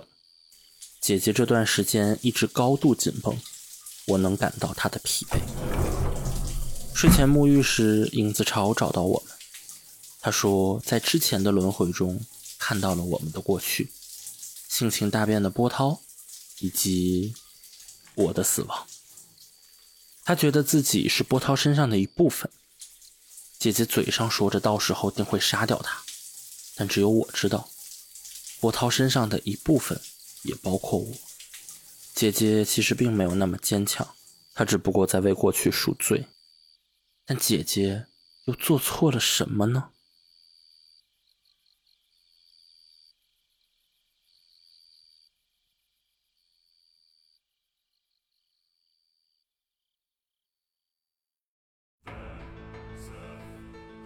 我不知该用什么心情描述我听到的这段传说。此刻，我们围在灵性医生的身旁，大惊失色。白天搜寻无果，姐姐便进行了一番推理，将四手锁定在岛上的神官燕切身上。理由是，她散发出一股令人厌恶的感觉。难道这就是女人的第六感？话虽如此，但姐姐的直觉一向很准。他提议让慎平直接射杀他，但毕竟是一条人命，在没有完全确认前，还是不要轻举妄动。直到此刻，灵性医生向我们展示了一张四十年前的照片，画面中是波涛和一个婴儿，以及和燕切先生一模一样的男人躺在他们面前。灵性医生向我们讲了一个故事，一个关于质子神的故事。三百年以前，质子神曾变化成一只鲸鱼，飘到日都岛，复制并吞噬了来看热闹的一个小女孩，燕切波涛，成为了岛上的第一个影子人。那年恰逢日本亨堡大饥荒，波涛把岛上几百名居民变成了影子，借助影子的特点捕鱼糊口，从此岛上的人们便将他奉作了神明。称之为质子神。而后，波涛意外与一个男人相恋，甚至诞生了爱的结晶。他们原本想平平淡淡的过完一生，但波涛不会老。而神奇的是，他们的孩子长大后会变成跟父亲一模一样的人，宛如影子一般。这时，男人浮现了一个恐怖的念头。他让波涛将关于自己的一切复制到了自己的孩子身上，以孩子的身份继续与波涛生活，并在成年后继续交配，产下新的子嗣。通过这种丧失人性的方法，成为神的丈夫，永远与波涛在一起。为了不被外人发现，男人找到自己的哥哥，与他分家，自己使用燕切的形式负责神社。而哥哥和灵性家的后代经营医院，替自己打掩护。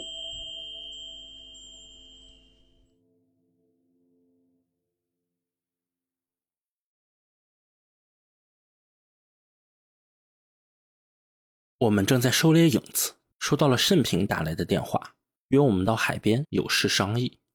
但姐姐似乎察觉到有些不对劲，当下决定让大家留下，我们先去看看。如果真的有危险，留意信号。差不多早上十点四十左右，我们如约来到海边，姐姐一眼便识破了眼前的盛平是波涛假扮的。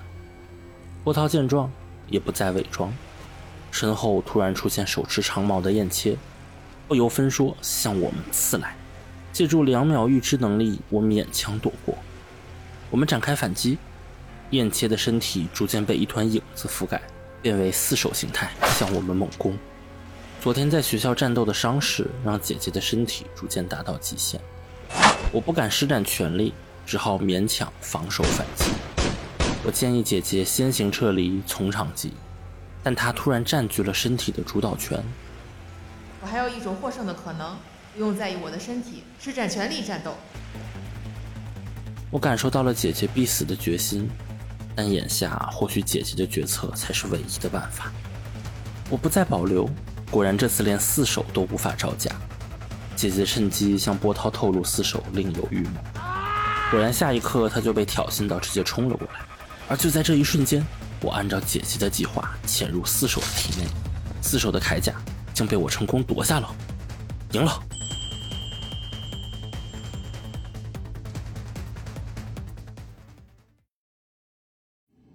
我随着慎平先生一同进入了永夜。自从姐姐离开，我便寄居在她的身上。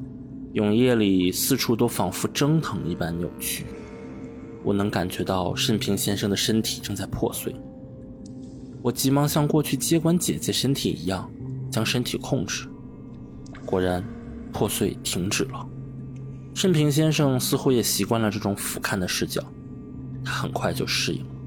正在这时，一同前来的影子潮突然倒地，痛苦不已。他的体内好似有两股力量在纠缠。我回想起姐姐死前说，如果潮的身体不受控制，很可能会被波涛占据，必须杀掉他。我毫不犹豫地端起了枪，却被申平先生现身阻止。就在这一瞬间，影子潮的体内分裂出了一个全新的波涛。我认得他，她就是十四年前姐姐的好朋友，那个爱吃零食的女生。但她似乎跟先前的波涛有些不同，向我们的遭遇真诚道歉，并说会竭尽全力与我们一同对抗四手。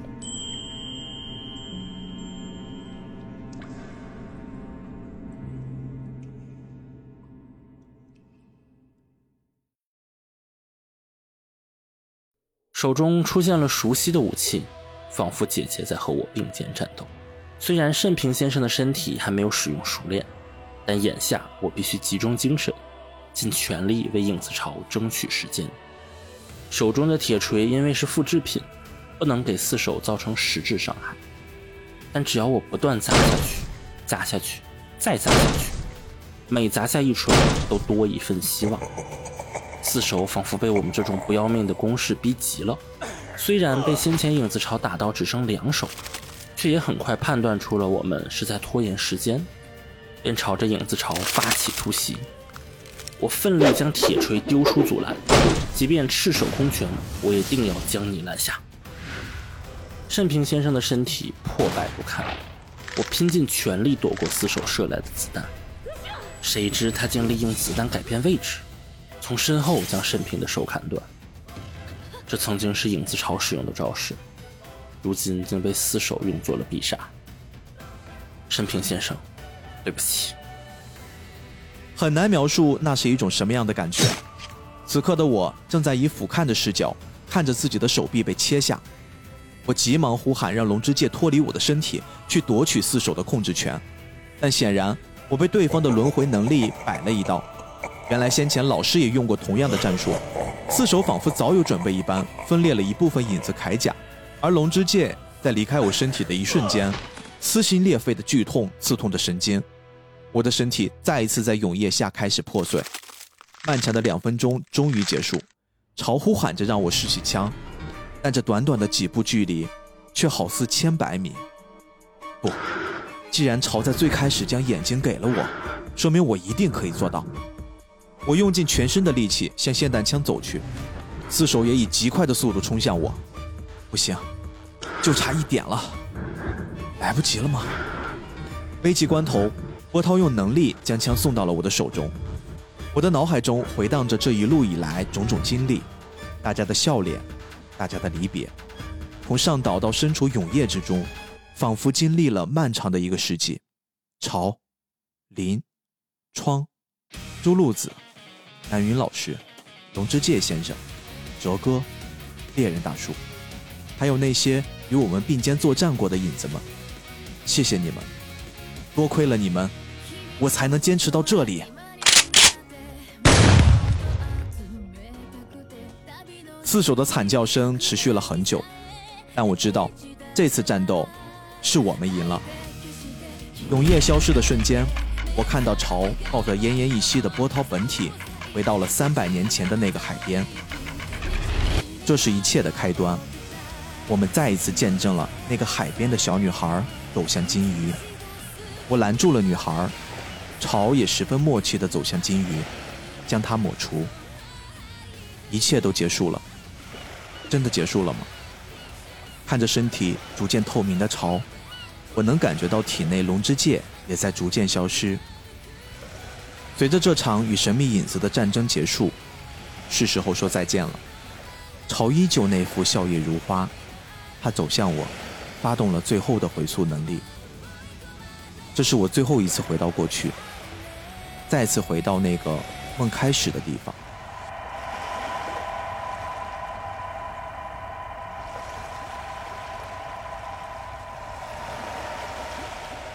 那艘开往日都岛的轮渡之上，朝像第一次一样微笑着埋怨着我，说我连过年都不回家，然后与我道别。